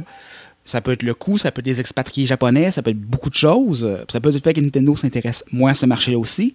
Euh, mais juste, c'est surtout le coût parce que le monde a moins d'argent d'acheter des consoles, fait qu'acheter des consoles moins chères ou ils t'offrent leurs consoles beaucoup plus longtemps. Euh, en 2010, au Brésil, il y avait encore des jeux de troisième partie sortis. Wow. Puis à dire, elle se produit encore sous licence au Brésil. Fait que tu peux encore acheter une Genesis neuve au Brésil. Tu me disais pas que c'était 2010, là, dans la, la- 2010, c'est pour les jeux third party. OK. Mais il il y a encore des Genesis. Tu sais, tu prends que le monde achète des jeux usagés, usagés beaucoup, mais des jeux produits, c'est 2010. Il y a encore des jeux qui se produisent en 2010. C'est, l'enfant, c'est moins de 8-9 ans, là. C'est ça. Je dis officiellement, parce que là, c'est sûr qu'il y a plein de compagnies pirates qui font des jeux non officiels. Euh, tu sais, on l'a vu ça avec Nintendo, on a vu ça avec plein de compagnies. Mais, je veux dire, officiellement, euh, les derniers jeux qui ont été licenciés par Sega sortaient en 2010. OK. Ça fait 8 ans. Ouais. 8 ans. Puis il y a encore des ça, il y a encore des jeux, il y a encore des consoles qui, sont, qui sont en circulation pratiquement en œuvre au Brésil. Euh, c'est fou raide, c'est fou raide. Euh, dans le fond, partout ailleurs, c'est la Saturn qui a remplacé la, la- la Genesis. En 94-93, c'est le temps de la Saturn que- qui était un flop, sauf au Japon. Ouais. Euh, vous savez qu'elle s'est vendue très longtemps. Mais ailleurs- partout ailleurs dans le monde, ça a été complètement un flop. Le marketing de la Saturn a été échappé, mais 100%. Puis encore là, c'était le, la dérape Sega, c'est-à-dire qu'on crée quelque chose, mais là. Ouais, euh, le syndrome Sega. On crée quelque chose avant tout le monde, puis oups, tout le monde nous a copié. Ouais. En plus fort. ouais. Puis dans le cas de la Saturn, je pense que ça a été assez rapide. Oh, ça n'a pas été long, là. Non, c'est Le- ça. le- Nintendo était juste le cas avec euh, Sony pour faire une nouvelle console, sauf qu'il y a eu une chicane entre les deux, puis Sony a fait Ah ouais, Chicken Banali, ils ont sorti leur console. Là, c'est la PlayStation. ça? La PlayStation 1. Euh, Microsoft. euh, Mais moi, je pense qu'il y a peut-être quelqu'un, il y a peut-être quelqu'un chez Sega qui l'a échappé quelque part, puis euh, le petit secret professionnel est sorti, C'est très possible aussi. Parce que euh, pour que ça réagisse aussi vite, ça sent ça. C'est ça, parce que Nintendo réagit vite avec Sony, sauf que ce qui a ralenti un peu Sony puis ça- puis Nintendo, c'est la chicane. Ouais. Mais il y a eu le 3DO, qui été un flop monumental, encore pire que celui de la Saturn, mais ça, c'est une autre histoire. On a eu plein de petites consoles, parce que c'est comme un moment à la fin de la Genesis, à la fin de la Super Nintendo, où c'est que ça, ça m'a fait un peu d'histoire, ça n'a comme pas vraiment de lien, mais c'est ça qui a mené à ça. C'est la guerre des consoles, là, a fait que beaucoup de compagnies ont fait Hey, Sega Nintendo, ça met plein les poches. Why not? Ouais, il y a de la Fait place pour Panasonic a commencé, Neo Geo, euh, PC Engine. C'est là qu'il y a comme eu un re- une relance un peu du marché où c'est tout le monde voulait sa console puis tout le monde s'est pété la gueule. Ouais. Euh, c'est pas compliqué. Il y a juste Sony qui s'en est tiré sans vraiment de bobo. Euh, puis qui a créé une des meilleures consoles de tous les temps. Chose intéressante, IGN, en 2000, je vais le dire, en 2009, avait dit que, dans un article IGN, qui est quand même une compagnie, pas une compagnie, mais un magazine de jeux vidéo assez reconnu, était la- dans son top des meilleures consoles de l'histoire, a dit que la Genesis c'est la cinquième meilleure console de l'histoire. Selon eux, euh, c'était une des meilleures consoles jamais faites. La Genesis. Dans le top 5, dans le Genesis, ouais. Euh, puis une raison, puis aussi qu'elle avait la meilleure manette de tous les temps. La manette à six boutons. Oui, je l'ai chez nous. Ça, c'est, c'est c'est- une des meilleures manettes de tous les temps. Euh, elle était très bien faite, puis elle a été faite pour un seul jeu. Quel est ce jeu? euh, ben, Street Fighter 2. OK. À la base, ça a été créé parce que Street Fighter 2 utilisait six boutons, puis Sega en avait juste trois. Fait que ça criait au meurtre. Oui, parce qu'il fallait que tu fasses des combinaisons, Ouais, c'est pas le temps. Ça marchait pas. Fait que. Nintendo avait un peu le- la suprématie. Puis Street Fighter, à l'époque des années 90, c'était le jeu. Tu voulais jouer à Street Fighter. Street Fighter 2, super. Je sais pas une itération de Street Fighter 2 qui sont sorties. Puis si tu voulais ta passe gâteau, Nintendo l'avait plus parce qu'il y avait la manette à 6 boutons de leur côté. Fait que Ouais. ces gars étaient forcés, à cause de Street Fighter, de sortir une manette à 6 boutons. Parce que Quand ils pensent, c'est un peu ridicule, mais ce jeu-là était tellement big que t'avais pas le choix. Ouais. Fallait que tu sortes la maudite Ben, manette. t'avais ça, puis euh, tu ben, tous les, tous les jeux de combat. Après ça, ça, oui. Parce que moi, tu sais, j'avais des jeux de lutte à la, Kombat. ma- à la maison, puis ma- des jeux de lutte en bas d'un six boutons, oublie ça. là. Non, non, T'as pas le temps de c'est- rien c'est faire. euh, impossible, tu te fais ramasser. Mais le six boutons, tu vois, moi, chez moi, je n'ai que ma, ma six boutons. Ma 3, je l'ai rangée dans la boîte, puis... euh, Non, touche plus. Moi, la minute, la minute que j'ai eu une 6 boutons chez nous, Hmm. j'ai plus jamais à ma 3 boutons. Peut-être pour jouer à Sonic. Juste pour dire. Oui, parce que ça, euh, t'as pas besoin du 6 à ce moment-là. Mais mais- je- c'est la perpétuellement branché dans mon, dans mon Genesis, c'était la 6 boutons. That's it. Puis elle était plus petite, elle était plus euh, ergonomique un peu. Ouais. C'était vraiment une belle manette. Oui, oui. Euh, Puis t'avais le turbo dessus? oui, t'avais le turbo, t'avais plein de. C'était une très belle Ouais. manette, très bien faite, solide. Euh, par contre, je trouve que la manette à 3 boutons était un tank. La 6 Ah oui. était. Des Si tu ouais. voulais, tu pouvais la casser. La 3 boutons, Mm. je, je vous je vous mets au défi de la tirer dans le mur puis qu'elle survive pas. Moi, je te dirais, la, la 6 boutons, même des fois, je trouvais que les boutons avaient plus de sensibilité que le Oui. 3, parce que les 6, des fois, ton, ton bouton restait collé ou encore il, il- il se brisait, puis là, Ouais. tu te ramassais avec un bouton en moins. Là. La 3, il y a oublie ça, C'était un char d'assaut. C'était un Il n'y avait oui. rien pour la détruire, cette Ouais. manette-là. C'était couper le fil, c'est tout ce qu'il y avait à faire. Ou le marteau. Le marteau, c'est ça. Ouais. Puis encore là, je suis pas sûr. Oh, passe-moi un marteau. Tu vas tu m'organiser ça. On va t'organiser ça. On parlait périphérique, il y avait le Menacer aussi, qui était un peu le, le compétiteur du Scope euh, du Nintendo, qui est le gros bazooka. Mais le Menacer, ce qui était cool, c'est que c'était un petit pistolet, mais t'avais des add-ons dessus qui donnaient absolument rien parce que c'était seulement esthétique. T'avais la crosse, t'avais le viseur, t'avais. C'était, il prenait 8 batteries 3 C'était l'enfer. Mais le pistolet de Sega, juste pour le look, Ouais. était quelque chose. Là. Euh, je l'avais à la maison, puis on jouait à Terminator 2 avec ça. Le- jeu d'arcade, c'est que les, les exosquelettes sortaient de partout, puis on tirait ça. Euh, très le fun. Puis il y avait ce périphérique-là. C'était pas une console qui avait énormément de périphériques, je me souviens. Euh, il y avait beaucoup de add-ons, par contre. Qu'est-ce que du add-on? add-on, on peut commencer avec la Sega CD. OK. Sega CD sorti en, je vais te le dire, 95, euh, non, 91. OK. C'est plus vieux que je pensais. Euh, qui était un peu la réponse euh, à la puissance de Super Nintendo. C'est-à-dire que Sega, un peu pas acculé au mur, mais on commence à avoir besoin de plus de jus. Euh, on sortit la Sega CD qui était un, un, morceau qu'on pouvait coller après sa Genesis, avec, euh, qui avait déjà des ports pour la. De base, avait des ports pour. Mais tu avais ta Genesis, puis si je me trompe pas, tu venais, il venait des, euh, une base Ouais. sur laquelle tu vissais ta Genesis. Ouais. Puis après ça, tu connectais ton CD, tu vissais ton CD, puis là, ça restait ça, connecté. ça restait connecté. Ouais. Ça ajoutait de la, de la RAM, ça ajoutait de la mémoire, parce que les sauvegardes étaient directement sur la Sega CD. Hmm. Euh, ça ajoutait de la puissance à ta console. Euh, pour les jeux de Sega CD, ça donne absolument rien de nouveau pour tes, tes jeux standards. Les jeux de Sega CD étaient censés aller chercher, un, avec la nouvelle technologie, un nouveau public, Ouais. parce que c'est les premiers jeux sur CD. Encore une fois, syndrome Sega, on sort Ouais. tout avant tout le monde. Mais les Euh, graphismes étaient tellement mauvais. Il aurait pu être bon, c'est parce que je pense que le monde s'en sont servis pour quelque chose qui était pas nécessairement un prêt. Ouais. Parce qu'il y a eu beaucoup de films Ouais, ben, interactifs sur la Sega CD. Tantôt, on parlait de euh, Sewer Shark. Sewer Euh, Shark, Tom Cata- Fahrenheit. Tom Catale, Fahrenheit, t'avais Night Trap qui a causé un gros, gros, gros, pas scandale, mais euh, aux États-Unis, ça, ça, ça a bardé. D'ailleurs, ça a un peu mené avec Mortal Kombat à l'ins- à l'instauration des ratings. Je parlais peut-être un peu plus tard, en 94, je crois, 93. Euh, c'est en grosse partie de la faute de Sega, c'est que Nintendo s'était toujours dit on mettra pas de sang dans nos jeux, on mettra pas de sang. Ouais. Sega a fait Ah non Mortal Kombat. Euh, Mortal Ah non, Kombat ouais, avec ça, le sang. Nintendo? Euh, non, Mortal Kombat était ces deux consoles. Nintendo n'avait pas de sang dans ses versions de Mortal C'est c'est Kombat. Sega qui Ce l'a qui mis. fait aucun sens. Mais Sega avait le code du sang. Ah, c'était épouvantable. là. Il arrachait la colonne, la colonne Oh, vertébrale. oui. tout. T'avais un code à faire, puis là, ça débarrait toutes Ouais. les, les affaires gore de Mortal Kombat. Puis t'avais Night Trap, qui était un jeu sur Sega CD, un film interactif d'horreur, Ouais. où c'est que le monde mourait. Ouais, ouais, puis ouais, c'était, un nanar, mais tu jouais euh, interactivement à un nanar. Ouais. C'était où t'avais une mauvaise copie aussi. Je me souviens de Tom Catale, qui était une mauvaise copie de Top Gun. Ouais. euh, que j'ai joué beaucoup. Mais tu avais aussi des, des ports de PC, euh, c'est-à-dire comme des jeux comme euh, Rebel Assault. tu avais des jeux euh, qui étaient connus PC, mais qui ont été portés sur le Sega CD, qui étaient beaucoup moins puissants. Que ça, je j'avais pas connu ça. Mais comme je dis, c'est des, c'est des affaires qui ont été faites un peu. Comme je dis, c'était peut-être pas fait pour ça. Le Sega CD était là plus pour émuler un peu ce que la Super Nintendo faisait de plus. Ouais. Fait que Sonic CD, on en parlait tantôt, c'était exactement le genre de jeu qu'il aurait fallu pour le Sega CD. Ouais. Euh, il y en a quelques autres comme ça. J'ai eu un simulateur de vol de l'hélicoptère qui était parfait. Euh, beaucoup de trucs dans le genre, mais on dirait qu'ils sont vraiment tous concentrés sur Field, qui est un shooter euh, un peu à la Space Invader, qui était superbe sur le Sega CD. Mais je veux dire, à la base, on dit que le monde, on, on, on peut faire des films interactifs. Let's go, faisons Ouais. des films interactifs. C'était mauvais. Mais Tu sais, je me rappelle, sous a Shark, t'es- tu voyages avec une machine dans les, euh, dans les bouches d'égout pour essayer de capturer des créatures. Puis là, plus tu avances, plus le jeu est vite.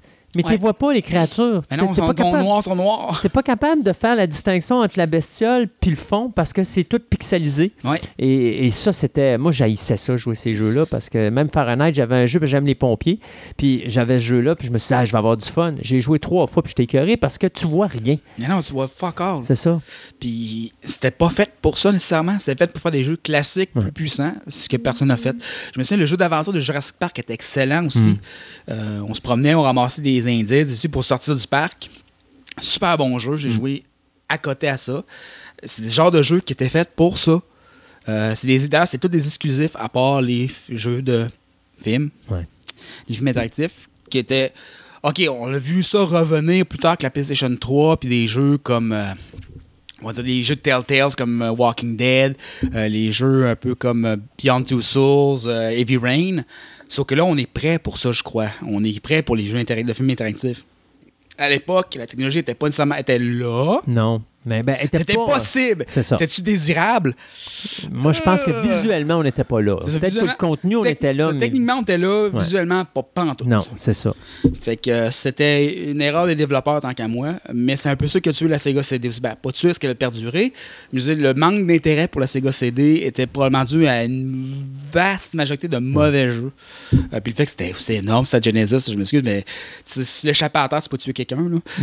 Euh, c'était terrible. Mais ça, par exemple, tu vois, c'est la seule console que je trouvais qui était bien faite. oui, Dans le beau. sens que le fait de mettre le support en dessous pour s'assurer que tes connexions restent toujours solides, ça, c'était le fun. Mais ça, ça fait une console. C'était pas, comme, c'était pas comme si t'ajoutais un morceau qui avait plus ou moins rapport dessus. Non. Ça donnait vraiment l'impression que t'avais une seule grosse Exact. console. Puis tu sais, c'est pas genre, à un moment donné, tu la déplaces, puis là, elle se déconnecte, puis là, ça brise. Non, Non, non, ça. elle peut pas se Elle déconnecter, pas. elle est vissée. C'est ça, c'était, vraiment fait pour être dumb-proof. Ouais.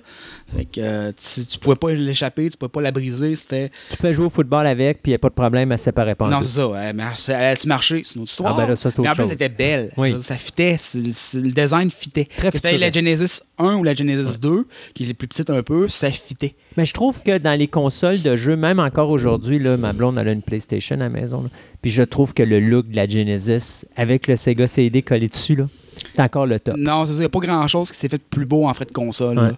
Euh, par contre, ils l'ont dit avec la 32X 195, Ouais. qui était un peu le stop guard. Sega savait que le 32 bits s'en venait. La Saturn s'en venait un an plus tard au Japon. L'erreur qu'ils ont faite en Amérique du Nord, c'est qu'ils ont sorti la, la 32X quand ils annonçaient la Saturn. Ah. Bonne idée, les gars! Euh, mauvais marketing de Sega of America. Ça, Sega of America, qui est la, la branche américaine commune qui a fait beaucoup d'erreurs du genre. Euh, la 32X, par contre, c'était un add-on qu'on mettait sur le, le loader de cassette de la Genesis qui permettait de jouer à d'autres jeux qui étaient en 32 bits. Fait qu'on doublait la puissance de la console pour les jeux qui étaient compatibles 32X. Fait qu'on pouvait jouer à Doom. J'ai joué à Doom sur ma Sega Genesis, mais comme un malade. Euh, j'ai joué Virtua Racing, qui était à l'époque révolutionnaire parce que c'est le premier jeu de course en 3D qu'ils ont sorti. Je l'avais sur 32X, puis était même meilleur qu'à l'arcade. Euh, ils ont sorti un Sonic, euh, ils ont sorti un, plein de choses. C'est un Mortal Kombat qui était identique à celui de l'arcade. Le seul problème, c'est que c'est sorti trop peu, trop tard. C'était une façon un peu aussi, je pense que les gens l'ont senti, de Sega de continuer à faire de l'argent en attendant que la Saturn sorte. Euh, C'était pas vraiment genre, v'là un add-on, on sort jase en 3-4 ans, puis amusez-vous avec. C'est, OK, euh, la Saturn sort, mais là, il faut continuer à vendre des Genesis en attendant, fait que v'là un 32X. Ça sonnait vraiment de même. Puis il aurait dû C'est dommage parce que l'idée était bonne. Tu gardes ta console 16 Oui. bits, puis tu fais juste encore la modifier comme tu as fait avec le CD. Fait que Hey, ta console, elle reste là. Ça, ça te coûte pas plus cher de Non, conception. là. C'est juste une petite affaire que tu mets par-dessus. Puis- C'était laid, mais ça marchait. Ouais. mais, mes parents l'ont acheté parce qu'ils disaient hey, on n'a pas acheté une nouvelle console, on paye un petit peu moins cher, mais on, Exact. garde la vieille. Eh, fait qu'ils me l'ont acheté. Ben ça n'a même pas été une grosse négociation. Là. Mm. C'est pas genre papa, maman, je veux une nouvelle console à 200$. piastres. C'est papa, maman, je veux mon add-on à 100$. piastres. bah, cling, c'est fait, c'est réglé. Ça. Ça. a duré deux ans. Ben, c'est un bon 100 pièces investi. C'est un bon 100 pièces C'est investi. ça. euh, 50 mais dollars par année. Effectivement, vu de Plus même, les jeux. plus les jeux, parce que les jeux étaient plus chers, parce que c'était 32 bits. Ouais. Attention, il y avait juste Star Wars qui était excellent aussi là-dessus. Euh, je l'avais pas, puis j'ai toujours voulu l'avoir, mais ça n'a jamais donné parce que, à un moment donné, ben, tout a dû continuer, parce que la Saturn était sortie. Et voilà. Mais le 32X, euh, une, une partie intéressante de l'histoire, mais je pense que ça sentait trop le money grab, un peu en guillemets, Sega, pour dire que ça ça a juste pas levé. Il n'y a pas eu beaucoup de jeux.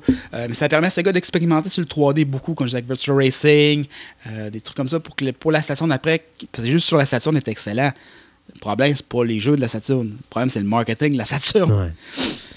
Mais finalement, le problème de Sega est un problème de marketing. marketing, puis un problème de, révol- de vouloir tout révolutionner vite, tout de suite, maintenant, quand tu peux attendre de voir avant tout le monde, quand tu peux juste attendre, comme les autres ont fait, de voir ce que l'autre va sortir. Ah, OK, il sort ça, go. on s'ajuste, on, on fait des, euh, on remodifie un petit peu pour Pour s'ajuster en frais. ouais, puis essayer de combattre un petit peu puis peut-être faire mieux que ce qu'on devait faire à l'origine, mais parce que lui fait jusque là, ben nous on peut aller un petit un peu plus loin, c'est ça. Ce que Sega n'a jamais fait. Ce que j'espère que si Sega revient sur le marché du jeu, va faire, ou du moins faire comme Nintendo, puis se prendre une petite niche à part, euh, pour faire leur petite affaire à eux dans leur petit coin. Euh, Dis-moi si je me trompe, il n'y a pas si longtemps, Nintendo avait sorti une, ouais, une une- machine une sur laquelle tu avais des vieux jeux dessus. Oui. Sega, on vient pas de faire la même chose? Ils viennent de faire la même chose. Euh, par contre, ça a comme passé un peu sous le radar. Un a autre. qui sont vendus, mais c'est sûr que tu peux pas. Pour une, fois, pour une fois qu'ils le font après les autres. C'est ça, pour une fois qu'ils font après tout le monde, Ouais. c'est comme passer sous le radar. Sauf qu'il y ait plus de jeux, il y a plus de.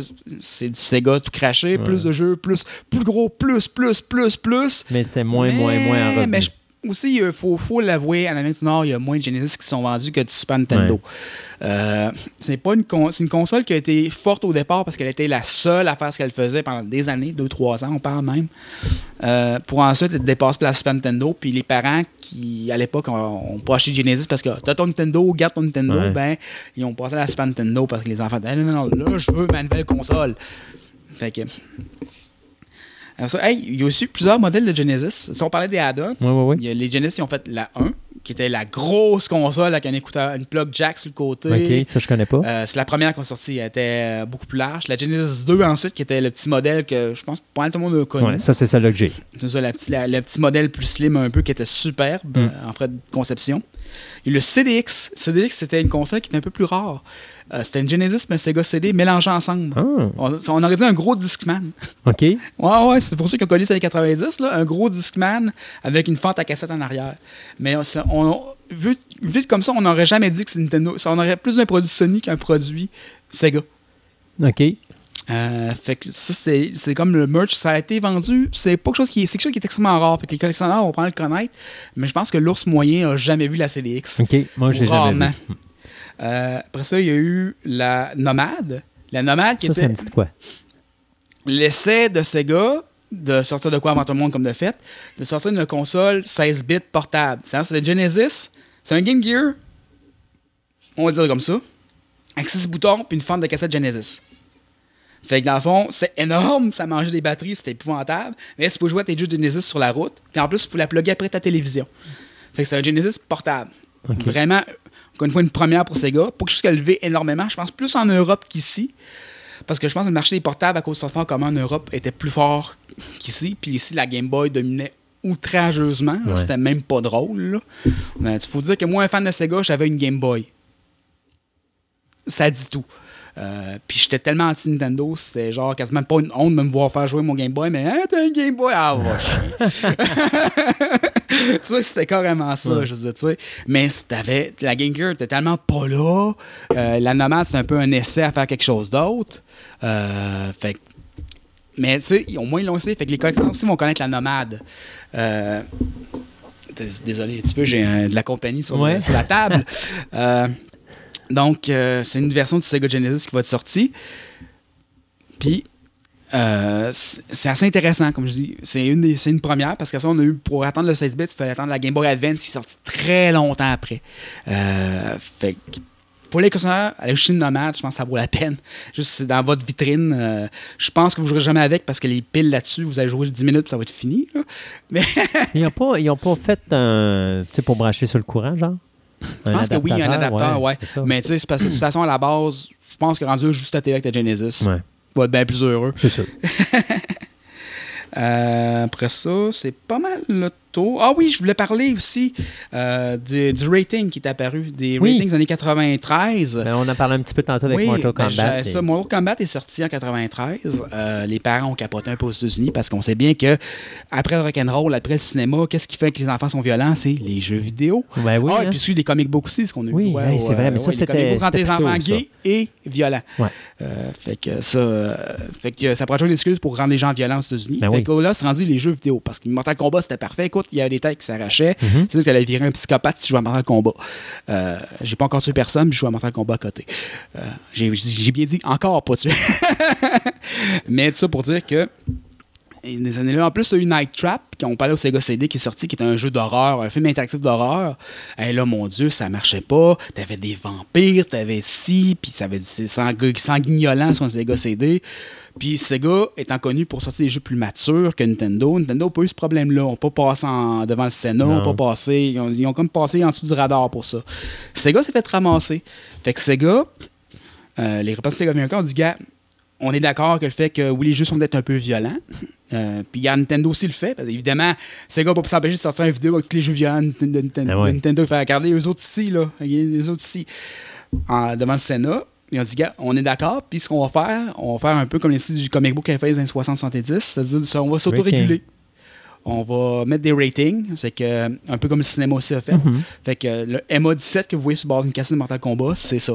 Euh, mature 17 ans plus. euh, fait que ça permettait aux gens de savoir ce qu'ils achetaient. Théoriquement, tu n'as pas le droit de vendre un jeu vidéo MA17 à un enfant, même si les parents achètent toutes quand tes photos à leurs enfants, Ouais. puis on leur dit Monsieur, vous êtes conscient qu'il va tuer des putes dans un parking Non, non, papa, je veux juste conduire les autos. Puis là, tu fais comme, Ben, c'est ça, t'es- toi, tu viens de te faire avoir, là. Euh, Oui, mais de toute façon, tu sais, je te dirais, j'ai travaillé dans un club vidéo assez longtemps. Puis les euh, parents qui envoient les enfants chercher les films 3X, j'en ai vu souvent. oh boy. Puis tu parles d'enfants qui sont mineurs. Puis tu sais, il faut que tu dises à l'enfant, tu peux pas partir avec ça, mon ticket. Puis le père qui revient puis qui te fait engue- qui t'engueule parce que tu n'as pas laissé le ticket partir avec le film. Puis tu lui dis, ben écoute, c'est parce que si j'ai quelqu'un qui ratit puis qui me voit faire ça puis qui fait partie, mettons, de, de- la régie du cinéma. la régie du cinéma, je me fais fermer mon club. Là. Fait que non, ton kid, si tu veux tes films 3X, tu vas venir les chercher toi-même. Mm. Mais ça, tu sais, c'est. Mais la différence avec les jeux vidéo, c'est que c'est autorégulé. Fait que c'est pas la régie du cinéma qui va venir te ramasser. Non, c'est mais- comme. Je me souviens d'une année où c'est que Final Fantasy XII était sorti, puis Walmart il avait mis ses tablettes deux jours avant tout le monde. Il s'était fait ramasser, puis je pense qu'il avait perdu le droit de sortir des jeux Day One de Square Enix pendant genre euh, deux, trois mois. Ouais. Euh, sauf que c'est. On s'entend que c'est- tu ne fermes pas ton club, mais il y a une conscience de- Ouais. d'auto- d'autorégulation un peu, Mhm. euh, qui plus ou moins respectée dépendamment de la compagnie à qui on parle. C'est ça. Mais ça, il n'y a pas de loi qui dit que si tu achètes un jeu MA17 à un enfant, ils vont fermer ton club. C'est, la compagnie va peut-être venir te taper ses. Hey, Ton fournisseur va peut-être te dire Hey, le Ouais, gros, ou ça, ou ils vont te donner une amende. Hey, le gros, euh, 500$, s'il te plaît. Ouais. Tu sais. Euh, 500, c'est pas beaucoup. Non, c'est ça. Mais tu sais, on, on, on extrapole, Ben ouais, mais ça là- ressemble à ça. Là. Puis là, tu peux te dire, ben, je paye pas, c'est pas légal, on a affaire. Ah! fait qu'en gros, c'est ça. Fait qu'ils sont autorégulés, puis c'est un peu de la faute de Sega. Ouais. hein, puis de la Genesis, puis de la Sega CD. Parce qu'on l'a dit tantôt, Sega a triché sur Mortal Kombat, a permis euh, Acclaim de sortir un jeu avec le sang, quand Nintendo le faisait pas, pour vendre plus de consoles. Parce Ben que oui. les petits gars, en manque d'hémoglobine, ce qu'ils faisaient, c'est Papa, je veux une Genesis. Pourquoi? Pour un jeu, Mortal Kombat, il y a du sang partout. Euh, puis après ça, on dit Night Trap qui a vraiment un peu rachevé l'histoire. C'est OK, euh, Mortal Kombat, c'est un jeu, regardez-nous pas trop, c'est pas notre faute, on a juste sorti un de même. Night Trap. Ah, c'est euh, C'est une erreur de parcours, voyons ah, donc. c'est- euh, on n'a pas sorti trois. Euh, Time Warrior. Ah, damn it. Parce qu'il y avait des fatalités aussi. Euh, ça fait, bon, ok, on sait ce qu'on va sortir un rating system. Euh, ça ressemble à ça. C'est de la faute à Sega, dans le fond. Les ratings, c'est ben, pas juste la faute à Sega, mais majorité, je veux dire majoritairement la faute à Sega à cause de leur marketing. Ouais, pauvre petit doggy, là, faut pas trop être Oh, ouais, dur avec C'est pas grave, ça nous conforte juste dans le, dans le fait qu'on choisit on a choisi la Genesis parce que c'était plus mature, c'était Ouais. plus cool. Effectivement. Fait que euh, ça vient confirmer ce qu'on pensait quand on était jeune, puis on était tellement. euh, On voulait plus. on en voulait plus, Ouais. on était tellement cool parce qu'on a Genesis, puis il y avait du sang dans Mortal Kombat. Oh, il y avait, non, mais il était assez gore. oui. Merci beaucoup, Julien. Ça fait plaisir. Fait que, mais on va en parler à un moment donné de ces histoires de, de, de cotation d'âge. et rating, tout ouais, ça, comment ouais. ça marche exactement, euh, par où ils passent, par comment ils, comment ils, ils font pour rater un jeu, c'est un peu comme le cinéma, Ouais. mais on, va, on le verra peut-être plus tard. Ben, merci beaucoup, euh, Julien, puis on se dit à la prochaine. Ça fait plaisir. Bye. Bye.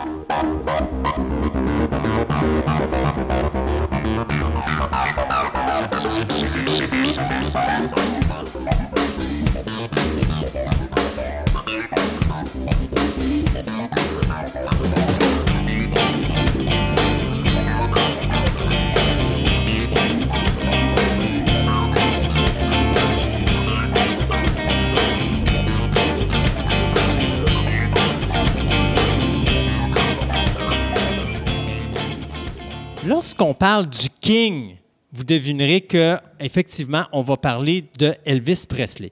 Et j'ai avec moi en studio présentement un vrai passionné, un vrai de vrai du nom de Alain Gauvin. Monsieur Gauvin, bonjour. Bonjour. Comment allez-vous? Ça va très bien, Christophe. Bon. Monsieur Gauvin, on va parler d'Elvis aujourd'hui, mais on va pas parler d'Elvis de sa carrière. Malgré que je suis certain que si je vous demandais des anecdotes sur sa carrière, vous allez m'en sortir une multitude. Probablement. On fera ça en tantôt. OK. Mais vous êtes surtout un collectionneur d'articles d'Elvis Presley. On peut dire ça. Ça vient de où cette passion incroyable de, de collectionner les articles en rapport avec Elvis Presley? La passion débute, euh, je te dirais, plus dans l'enfance. Parce que mes parents écoutent un peu de musique, puis me guident vers Elvis. OK. Bon, euh, ma mère aime bien le chanteur, aime bien les films, puis euh, de fil en aiguille, on achète un long jeu, on en reçoit un en cadeau, puis euh, la passion commence à se développer là. C'est sûr qu'à un moment donné, tous les articles et les dérivés du chanteur sont disponibles. Et comme on a un petit attachement avec le chanteur, ben on, les achète, puis on, on les garde en souvenir. Puis de fil en aiguille, ben, la collection grandit et grandit toujours. Donc, finalement, vous avez commencé à un jeune âge, mais vous avez hérité, je suppose, de la collection familiale. Je pourrais pas dire vraiment hériter la collection familiale, mais certains m'ont donné des longs jeux qu'ils possédaient déjà. Et là, quand on parle de longs jeux, euh, de- il y a eu les 78 tours avant que j'ai récupéré plus tard, ça c'est sûr. Mais on parle dans- au début là, des années 70 de longs jeux de première pression avec les étiquettes euh, originales de RCA et de compagnie, de, la date euh, exacte du premier pressage du disque qui aujourd'hui représente avec une très bonne qualité. euh, pour un collectionneur, on sait que, je dirais pas l'apparence du disque, mais la qualité du disque. Bon, pas de doigts dessus, pas d'égratignures, Oui. pas de. Bon, fait que faut les Surtout conserver sur un comme faut. vinyle, aujourd'hui, c'est pas évident. C'est ça. Mais euh, moi, je faisais attention à ça. C'était précieux. là. Fait que euh, je peux dire que j'ai plusieurs disques de première pression avec l'étiquette originale d'Elvis. OK. Un vrai maniaque, là. Ben, c'est bien. Mais il n'y a pas juste les vinyles. Il y a d'autres articles promotionnels qu'on a cherché plus tard à essayer d'acquérir.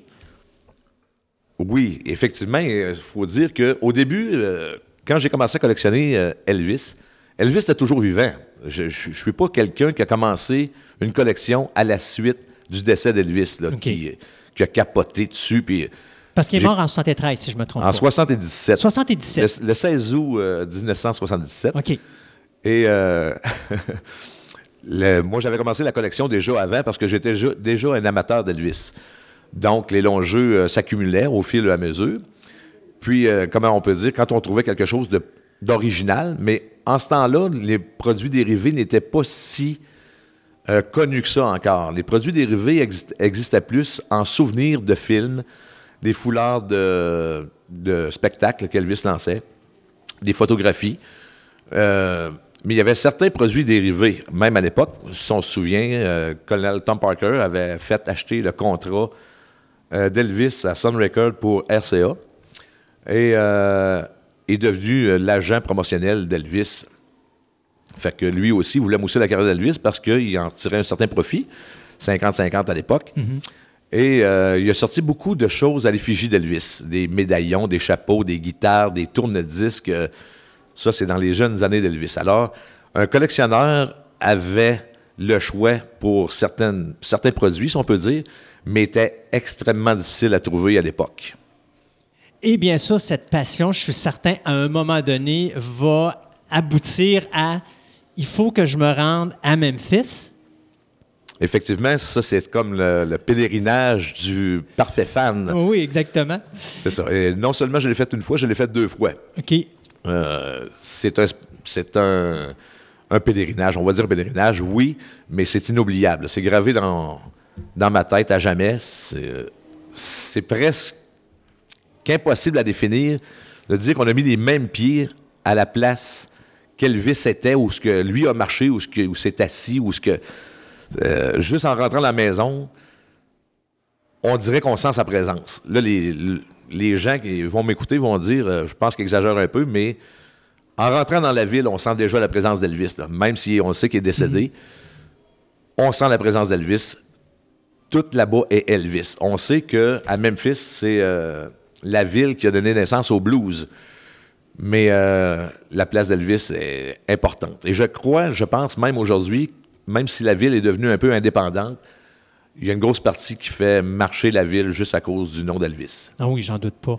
Euh, Qu'est-ce qui a déclenché ce goût de vouloir aller à Memphis? Parce que c'est quand même un voyage. Là. C'est- tu t'en vas pas là demain matin puis te dire, OK, j'embarque dans l'auto ou je prends un avion puis je m'en vais là-bas. Puis il faut préparer. Puis il faut, faut, vraiment, il y, a, monétairement, il y a aussi, il faut être capable de de se payer un voyage pour aller là-bas et tout ça. Donc, c'est quoi qui a fait le déclic de dire, OK, j'y vais, ça m'intéresse. C'est quoi le type de préparation que ça vous a pris à ce moment-là? Pour le premier voyage, on parle, parce que le deuxième devait être beaucoup plus facile vu qu'on l'avait déjà fait.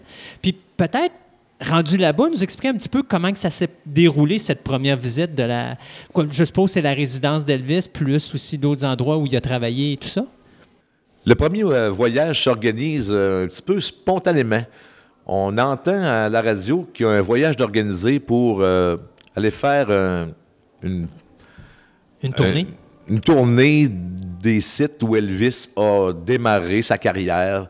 Aller voir le studio de Sun Record, d'aller voir sa maison, d'aller voir euh, la première maison même à Tupelo, parce qu'Elvis est né euh, à Tupelo.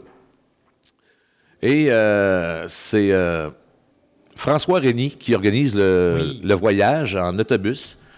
Euh, donc, deux autobus bien pleins. Euh, on peut compter à peu près 116 personnes là, avec euh, les- le, le guide, l'organisateur. Le guide, il y avait euh, Michel Carrier à l'époque qui suivait euh, et qui nous donnait des explications et qui nous- il était un peu traducteur pour les gens qui ne parlaient pas anglais du tout. Quand même, on est aux États-Unis, on traverse dans le centre et on, euh, on peut dire que les gens ne parlent pas français beaucoup là-bas. Donc, euh, les fanatiques euh, décident de partir en voyage et s'inscrire. C'était quand même assez raisonnable comme prix, hôtel compris, déjeuner compris. euh, C'était quand même abordable. Hum, Pour, pour un fan d'Elvis, c'était pas, c'était pas cher.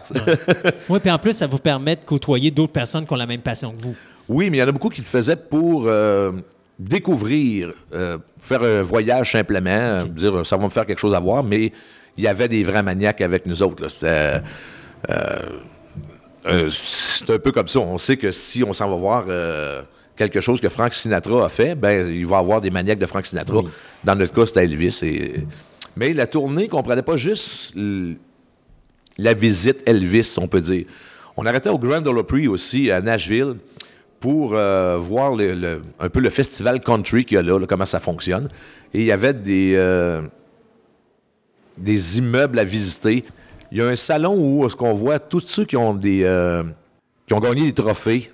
OK. Fait qu'il y a une salle de trophées, je me souviens plus exactement Comment le terme. un genre de Hall of Fame? ou- Hall of Fame, Oui. c'est ça. Hall of Fame. On voit beaucoup de trophées là, et les, euh, les disques qui ont été exposés. Et même, il y a des objets qu'Elvis a légués, si on peut dire, même de son vivant, pour cette espèce de salle de trophées-là. Il y avait un piano euh, en or qui a légué là, puis qui est exposé, une de ses premières Cadillacs. euh, il y a beaucoup de choses comme ça. Et c'est intéressant de le voir, mais la tournée comprend vraiment, là, euh, on peut dire, les racines de la musique américaine jusqu'aujourd'hui. C'est les racines euh, aujourd'hui. Et on voit l'évolution. On voit ceux qui ont marqué la musique euh, aux États-Unis, plus country, plus blues et évidemment celle d'Elvis. On a un musicien qui a commencé dans les années 50, qui a arrêté à un moment donné parce qu'il est allé à l'armée. Après ça, il est revenu, recommencé dans la musique, mais il s'est embarqué dans les films.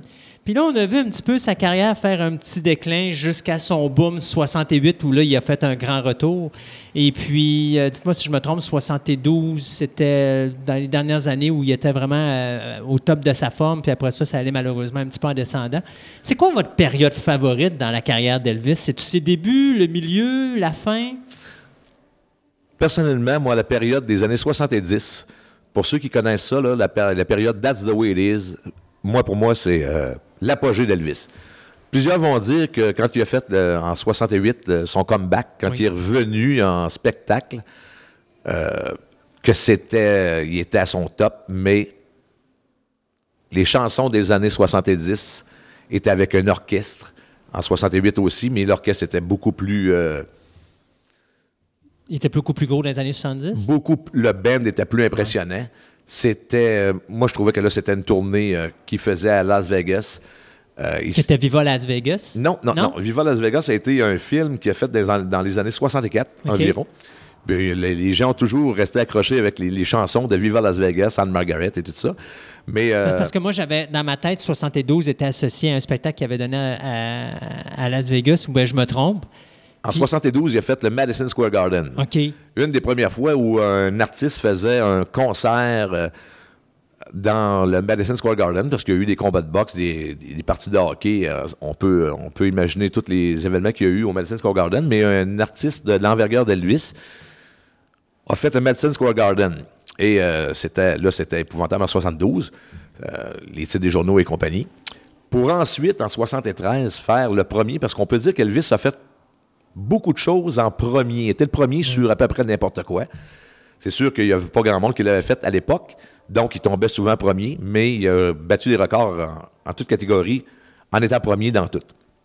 En 73, il a fait euh, Aloha from Hawaii via satellite. Fait que ça, c'était euh, c'était un spectacle qui a été filmé à Honolulu, en Hawaï, qui ont diffusé à grandeur du monde entier Oui. par satellite. C'est aussi une première. On en parle encore aujourd'hui, d'ailleurs. Euh, Il n'y a pas beaucoup d'artistes qui peuvent se vanter d'avoir euh, faire un spectacle comme ça, puis que ça a été distribué à grandeur de- Dans le monde entier. du monde entier. C'est Mais c'est, comme vous dites, c'était vraiment la première fois que on avait juste l'idée de pouvoir, sur le monde entier, diffuser quelque chose euh, à grande échelle, parce que habituellement, c'était vraiment réseauté euh, par territoire au niveau, mettons, américain, ben, tu avais, mettons, Minneapolis, ben, tu avais Minneapolis, mais après ça, tu avais New York, c'était New York, mais euh, tu pouvais pas distribuer quelque chose de Minneapolis à New York, ça pouvait pas se faire à cette époque-là. Donc, effectivement, de dire non seulement de faire à travers tous les États-Unis, mais de plus de le faire à travers le monde entier, effectivement, c'était une première. C'était, comme je pourrais dire, les premiers moments de ce qu'on appelle aujourd'hui des pay-per-view. si on peut dire ça, mais il faut se rappeler aussi à quelle époque il n'y a pas d'Internet. là. Non, exact. C'est on, tout on visuel. marche vraiment en direct par satellite. C'est euh, c'est exceptionnel quand Oui, on pense puis- à ça. là. Oui, puis surtout, il faut se dire que, parce que là, on n'y pense pas, mais il y a des gens qui, pendant que le spectacle se fait, mettons, à 8 heures le soir, il y a des places qu'il est 3 heures du matin, il y a des places qu'il est minuit, il y a des places qu'il est 7 heures le matin. Donc, euh, toutes ces places-là, c'est c'est ça qui est, qui- qui- qui est- qui est la complexité de la chose, c'est qu'il y a des gens qui vont devoir se lever pour pouvoir l'écouter en direct, justement. Et je peux vous dire que euh, il a battu des records. Fait que les gens se sont levés. Ah oui, les gens se sont records d'audience étaient épouvantables. là. Même pour une première, là, ça aurait pu euh, flopper, si on peut dire, mais non, c'était un grand, grand, grand succès. Dans les années 50, la façon qu'Elvis avait de chanter et danser était considérée par plusieurs quelque chose qui était choquant. C'est quoi qui a fait qu'avec le temps, Elvis est devenu comme le pylône, on pourrait dire, du rock and roll? Je vais essayer de répondre avec la question avec le plus d'honnêteté possible. Parce que. euh, On ne demande qu'à ça, l'honnêteté. certains disaient que c'était. Les jeunes de l'époque disaient que c'était euh, magnifique de la façon qu'il pouvait bouger sur le rythme. Il y avait le rythme et il l'avait, ça, on ne peut pas y enlever. Certains trouvaient ça obscène. Mais la journée où il est passé au Ed Sullivan Show, il y a eu une petite escarmouche avec euh, Ed Sullivan. Il voulait absolument chanter une chanson religieuse pour sa mère. Et euh, Ed Sullivan a vu que là, c'était un, un bon jeune homme. Et il l'a dit à la fin de son spectacle que Elvis, you're a decent fine boy. À partir de ce moment-là, j'ai comme l'impression que la majorité des gens ont changé leur fusil d'épaule. Il y en est resté encore quelques sceptiques, mais ça s'est poursuivi après, euh, on va dire, comment est-ce qu'on pourrait dire ça, donc, euh, de bons procédés. Un Américain qui pouvait se payer euh, un poste de télévision, euh, un studio d'enregistrement pour lancer ses propres disques. À l'époque, certains disaient même qu'il pouvait s'acheter l'Amérique, euh, tellement il faisait d'argent. Était faire son service militaire. Et ça, c'était bien vu aussi de la population. C'est important pour lui, je pense.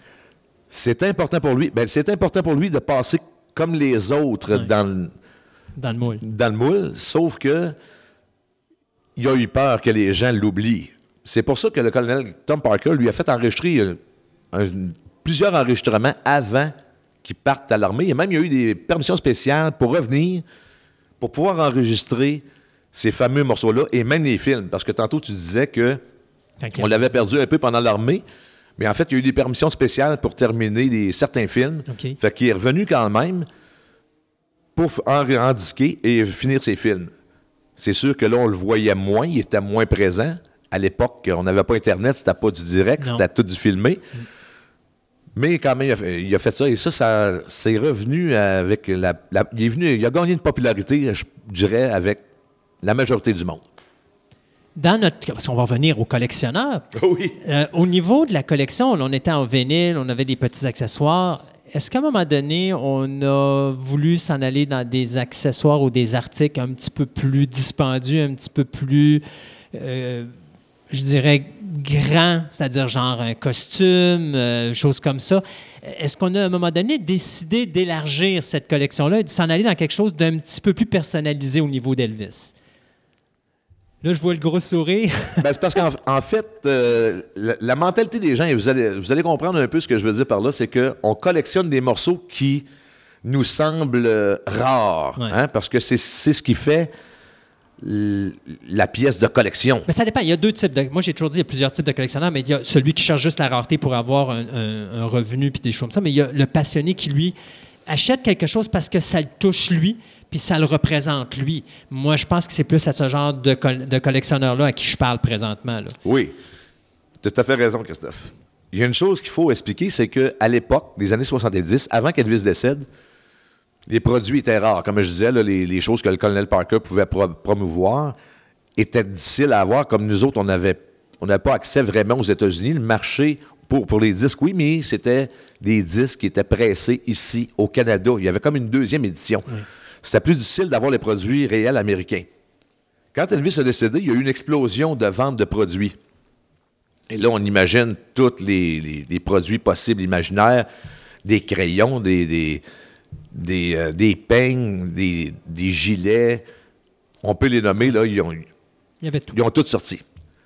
À l'époque des années 70, même fin 70 jusqu'à 2000, avoir un costume d'Elvis, c'était pratiquement impossible. Oui, quelqu'un pouvait en fabriquer un avec euh, des morceaux de plastique et des choses comme ça, mais on s'est rendu compte à la longue, et ça, c'est peut-être peut-être la, technologie qui a fait qu'on a pu connaître euh, Internet, qu'on a pu connaître plusieurs autres euh, façons de se renseigner, que les entreprises qui fabriquaient des costumes d'Elvis pour Elvis ont continué, eux autres, d'exister. Et comme Elvis n'était plus leur client, ben, eux autres, ils ont voulu subsister. Fait qu'ils ont offert de faire des copies des costumes d'Elvis. Originaux, mais c'est les- les- la même chose. là. C'est fait exactement pareil, sauf avec les mesures de la personne qui le commande et non celle d'Elvis. OK, Oui, effectivement. Mais ils se donnent pas, ces costumes-là. Ouais, non. Mais donc, je suppose qu'à un moment donné, on a voulu en obtenir un. Oui, on veut, on veut. Mais on, on parle à peu près en partant de 3500 Ça, c'est le prix de base. là. Fait qu'on en achète un. On en achète un. Puis là, on dit, ben, il est beau, on y fait attention, on ne veut pas trop le sortir. Euh, on en achète un deuxième. Mais là, on le prend plus à notre goût, plus. euh, mais c'est c'est ça. c'est Ils ont la multitude. Là. Si on regarde tous les concerts qu'Elvis a fait dans, à partir de 1968, si on peut dire, quand il est revenu, jusqu'à la fin, en 77, il y a eu une multitude de costumes. Et on a le choix avec BK Entreprise. C'est, euh, on peut faire ça avec BK Entreprise, se choisir un costume, la ceinture qui va avec, euh, le commander, et les autres, ils ont le prix qui vont avec aussi. Est-ce qu'on a des pièces qui nous touchent plus personnellement dans, votre, euh, dans la collection? Ben, je suis sûr que techniquement, dès que vous avez un objet, comme je disais, de collection, vu que vous êtes un passionné et que ça vous touche plus, quasiment tous les items sont importants pour vous, mais il y en a un qui est plus important qu'un autre? Il y en a toujours un qui est plus important qu'un autre et il y a toujours des souvenirs qui sont rattachés avec. Euh, si je peux euh, dire comme ça, moi j'ai la, chance d'avoir mis la main sur un, veston que, on va dire, la, la- la- les gens qui étaient aux alentours d'Elvis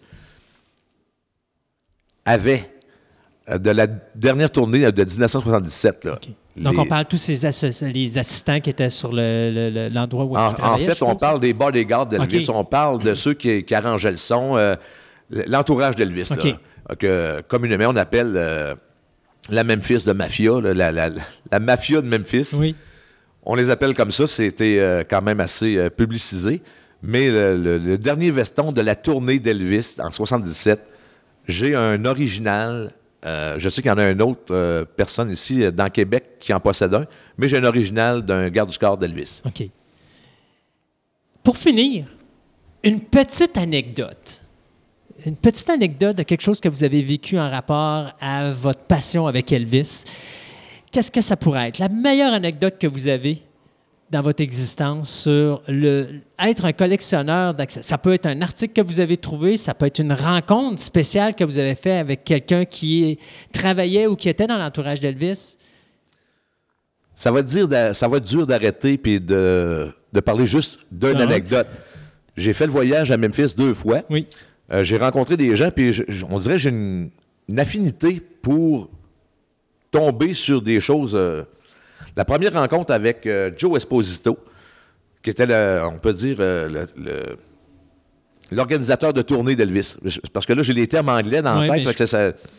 L'organisateur de tournée d'Elvis, c'est lui qui faisait le- L'organisation, il s'organisait pour savoir si euh, Elvis allait passer par là, telle, place, euh, si la, la scène était correcte, si c'était trop haut, trop bas.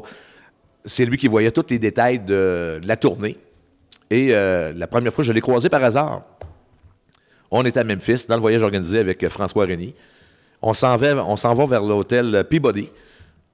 Parce qu'on avait entendu dire que ben, François Reny voulait nous montrer, parce qu'il y a un phénomène là-bas, il y a un- une promenade de canards. Ils sortent les canards, les canards euh, font un- une espèce de spectacle. Fait ont dit, on va aller voir ça.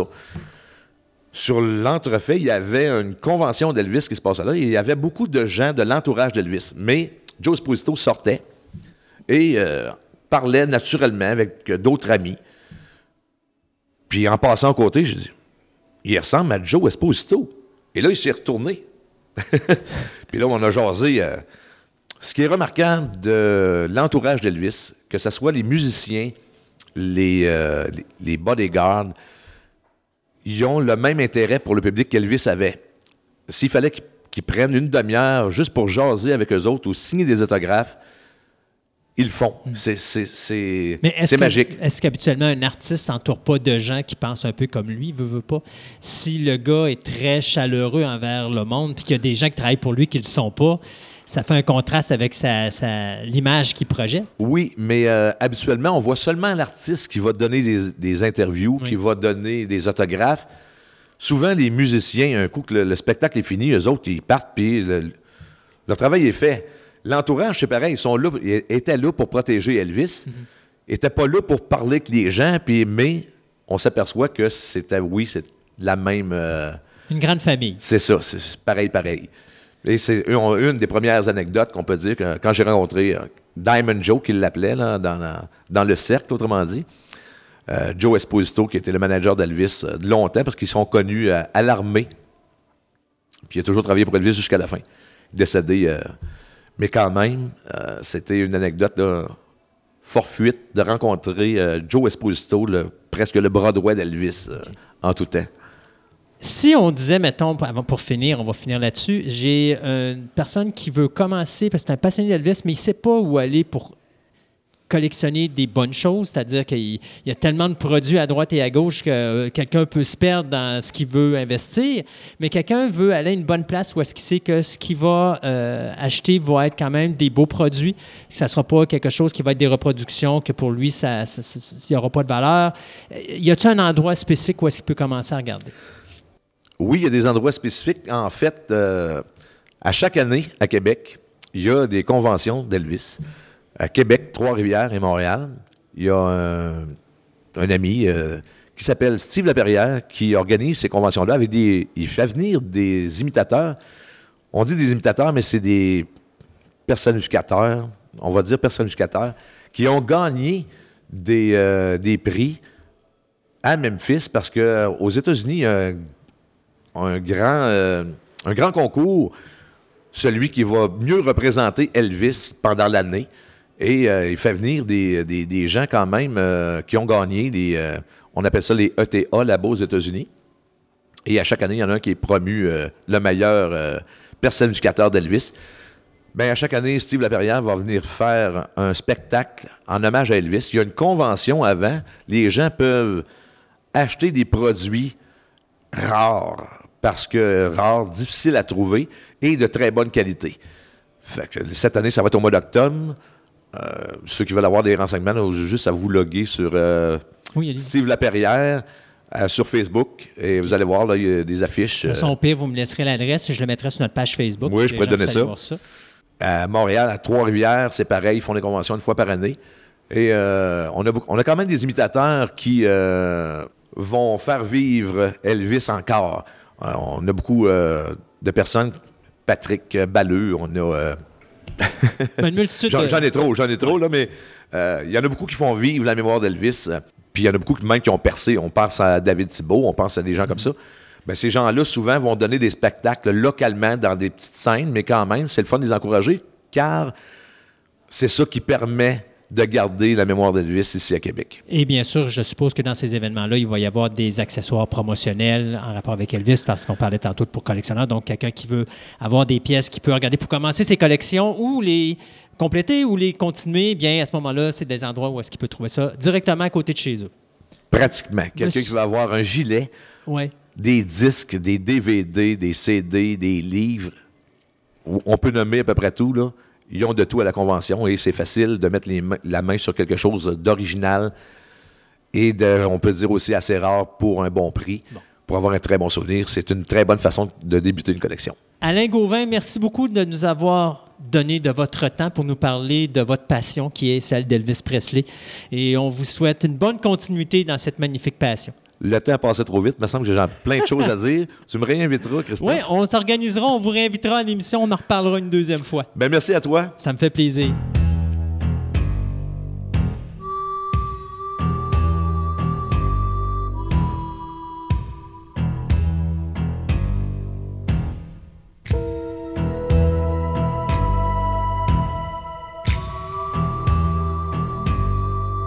Et pour finir notre émission dans notre table ronde, et on va parler. D'abord, je veux. On va revenir en arrière. La dernière émission, on a parlé de la fermeture de Vertigo, de Oui, DC Comics. oui, tu arrivé oui. avec cette nouvelle-là, je l'avais pas vue nulle part. Tu m'as pris par surprise, puis euh, moi, je voulais revoir un petit peu c'était quoi la nouvelle en question pour vraiment avoir de meilleurs détails. À l'époque, je te parlais que euh, DC avait parti le DC Black Label, puis le Black Label, qui était quelque chose qui était fait pour les adultes, c'était fait ramasser en partant parce qu'on avait vu Bruce Wayne dans toute sa tenue euh, sans vêtements. Ben. Et finalement, je me suis dit probablement qu'on va mettre un terme à la série Black Label, Black Label pardon, mais là, je me rends compte que c'est pas ça pantoute. Vertigo n'a pas été fermé pour mettre fin à la ligne Vertigo. Vertigo a été fermé parce qu'on refait une restructuration de l'univers de DC Comics. Et on sépare l'univers de DC Comics par trois univers. Le DC Kids, le DC et le DC Black Label. Donc, la différence entre les trois, c'est que le DC Kids va être pour les enfants jusqu'à 12 ans. Donc, on parle de comics qui vont être un peu plus childish. Tu as le DC régulier avec Batman, Superman et tout ça, que ça, c'est du 13 ans et plus. Et le DC Black Label, c'est 17 ans et plus. Donc, on va avoir des séries de comics où il va être beaucoup plus violent, beaucoup plus, euh, je te dirais, mature, que ce soit au niveau contenu sexuel, sans pour autant mettre de nudité, parce que là, du côté de DC, on a, on a compris le message, fait qu'on va rester plus euh, arrière là-dessus, mais on va quand même amener des idéologies. Là, je viens de voir le dernier Superman qui est sorti, où est-ce qu'on fait Superman Year One, où est-ce que là, on sait que Lana et euh, Clark ont vécu une nuit de passion ensemble. On l'a pas vu, mais on sait qu'ils l'ont fait. Donc, tu sais, on amène ça, quelque chose qu'on n'a pas nécessairement amené dans le comic régulier. Donc, c'est ça l'affaire qui fait en sorte que Vertigo a été fermé. C'était juste pour créer ces trois finalement, donc ces trois catégories de, de comics qui vont euh, faire vivre d'ici à partir de maintenant. La deuxième chose que je vais vous parler, c'est la fin d'un magazine très important. Un magazine qui existe depuis le mois d'août 1952. Mad. Mad Magazine qui Eh arrête, oui. mais il arrête pas vraiment. C'est qu'on dit que euh, à la suite du numéro 10 qui va être publié en août de cette année, 10, on s'entend, c'est parce que s'ils ont fait une. Ils ont- re- ils Ils ont, ont parti- recommencé la, numérotation. Il y a, il y a c'est 10 numéros. c'est ça, ben arrêté il y a, il y a 10, mais ça fait parce que c'est un numéro deux mois. Ouais, Euh, donc là, présentement, on a 8 numéros de sortie, donc ça fait 16 mois. Donc, on a décidé de- de- d'arrêter de, mettre du nouveau contenu dans le MAD, à l'exception des spéciaux de fin d'année.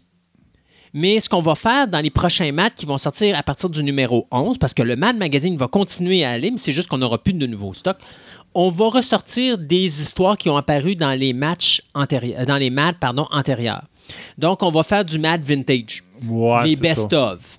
Alors, c'est ce que vous allez avoir à partir du numéro 11 de Math euh, Magazine, mais le nouveau stock de Math s'arrête au numéro 10 qui va être publié en août 2019. Donc, euh, 67 ans qui arrêtent là. Ouais, c'est ça. Ils vont faire du. Ils vont juste avoir besoin de quelques personnes qui vont faire du copy-paste. Puis. euh, Et là, j'arrive avec la surprise. C'est là ton pétage de coche? Mon pétage de cas. Mais écoute, Robert Kirkman a annoncé qu'il mettait fin à l'univers de Walking Dead au niveau du comic book. Ouais. Mon problème n'est pas le fait que tu mets fin avec l'univers de comic book. Si tu as décidé que Walking Dead finit, c'est Walking Dead fini, d'accord, parfait. Ben oui, c'est ça. fait, écoute, c'est toi l'auteur, tu fais ce que tu veux. Mais de ne pas le dire à personne. Puis de dire, on va sortir un numéro 194, puis on va sortir un numéro 195, puis quand on reçoit le numéro 195, tu te fais dire, c'est le dernier numéro. C'est parce que les retailers, donc les boutiques qui vendaient des comics, n'étaient pas au courant. Ben non. Donc, eux autres peuvent pas se préparer. Les gens, c'était pas au courant. Mais là, moi, je trouve que c'est broche à foin. C'est parce qu'il faut comprendre que Walking Dead est, pour la compagnie Image Comics, le seul comic qui se trouve dans les 30 meilleurs vendeurs au niveau du comic, si ce n'est pas les 50 meilleurs vendeurs au niveau du comic. Mhm. Donc, l'industrie de Image Comics dépend de Walking Dead. S'il avait dit, mettons, c'est la fin dans deux mois, ben t'imagines que le dernier numéro, on peut sortir 30 covers différents. Ben oui, là, tu peux faire du marketing. Tu peux faire du marketing. Tu fais une passe de cash comme c'est pas croyable, ce qui fait que ça va permettre à tes autres auteurs qui, eux, ont des comics qui vendent moins, d'avoir un surplus monétaire dans la compagnie pour leur sais, leur les, aider. pour la suite, Pour les aider pour la préparer la suite. Parce qu'il n'y a rien d'autre qui suit après Walking Dead. Une fois que Walking Dead part, Image Comics descend dans les compagnies les plus basiques qu'il n'y a pas. Ils ont pas. Le plus gros revenu, c'est Saga. Puis Saga, ben, ils viennent d'annoncer qu'ils prennent une année sabbatique. OK? Pendant un an, ils sortiront rien de Saga. Ça veut dire que quand le numéro 55 va sortir, les gens vont continuer à acheter? Ben écoutez, Yeah. je peux vous dire que Spawn ont arrêté 14 mois de publier. Puis ça a fait que le comic a pris une dérape totale parce qu'ils ont perdu les deux tiers de leur auditoire. Ben oui. OK, c'est normal. Alors, qu'est-ce qui va se passer après Walking Dead avec Image Comics? Je le sais pas, honnêtement. Mais je trouve que la façon que Kirkman a fini ça, je trouve que c'est de bas de gamme. Ah, c'est ça. Autant pour les fans que pour les boutiques de comic book qui l'ont fait vivre pendant des années. C'est un manque de respect parce que c'est dire je veux vous faire une surprise. Oui, c'est beau la surprise, mais sais-tu quoi, mon homme? Nous, on vit avec ton produit. Puis là, tu nous fais. Alors que nous, on aurait pu faire une passe de cash, puis euh, ta compagnie aurait faire une page de cash, puis tu aurais pu aider les autres auteurs de ta compagnie à avoir de l'argent en avant d'eux autres pour essayer de créer un autre univers qui va aller chercher des codes d'écoute comme toi, tu avais au niveau de tes ventes de ton histoire littéraire. Ben là, non, tu nous craches d'en face. Et c'est là mon manque de respect au niveau de Kirkman. C'est là que j'accepte pas. Et c'est là que je pète une coche parce que je trouve que c'est fait d'une façon dégueulasse Parfaitement d'accord. dégueulasse. C'est dépri- dégoûtant de voir à quel point il y a un mépris face à l'auditoire. À ce niveau-là. Personne n'est préparé. Ouais, voilà la surprise. On n'a pas besoin de cette surprise-là. Tu peux tuer un personnage autant que tu veux, c'est ton œuvre, on s'en fout, on va vivre avec. Mais ça, c'est pas correct. Vraiment pas correct.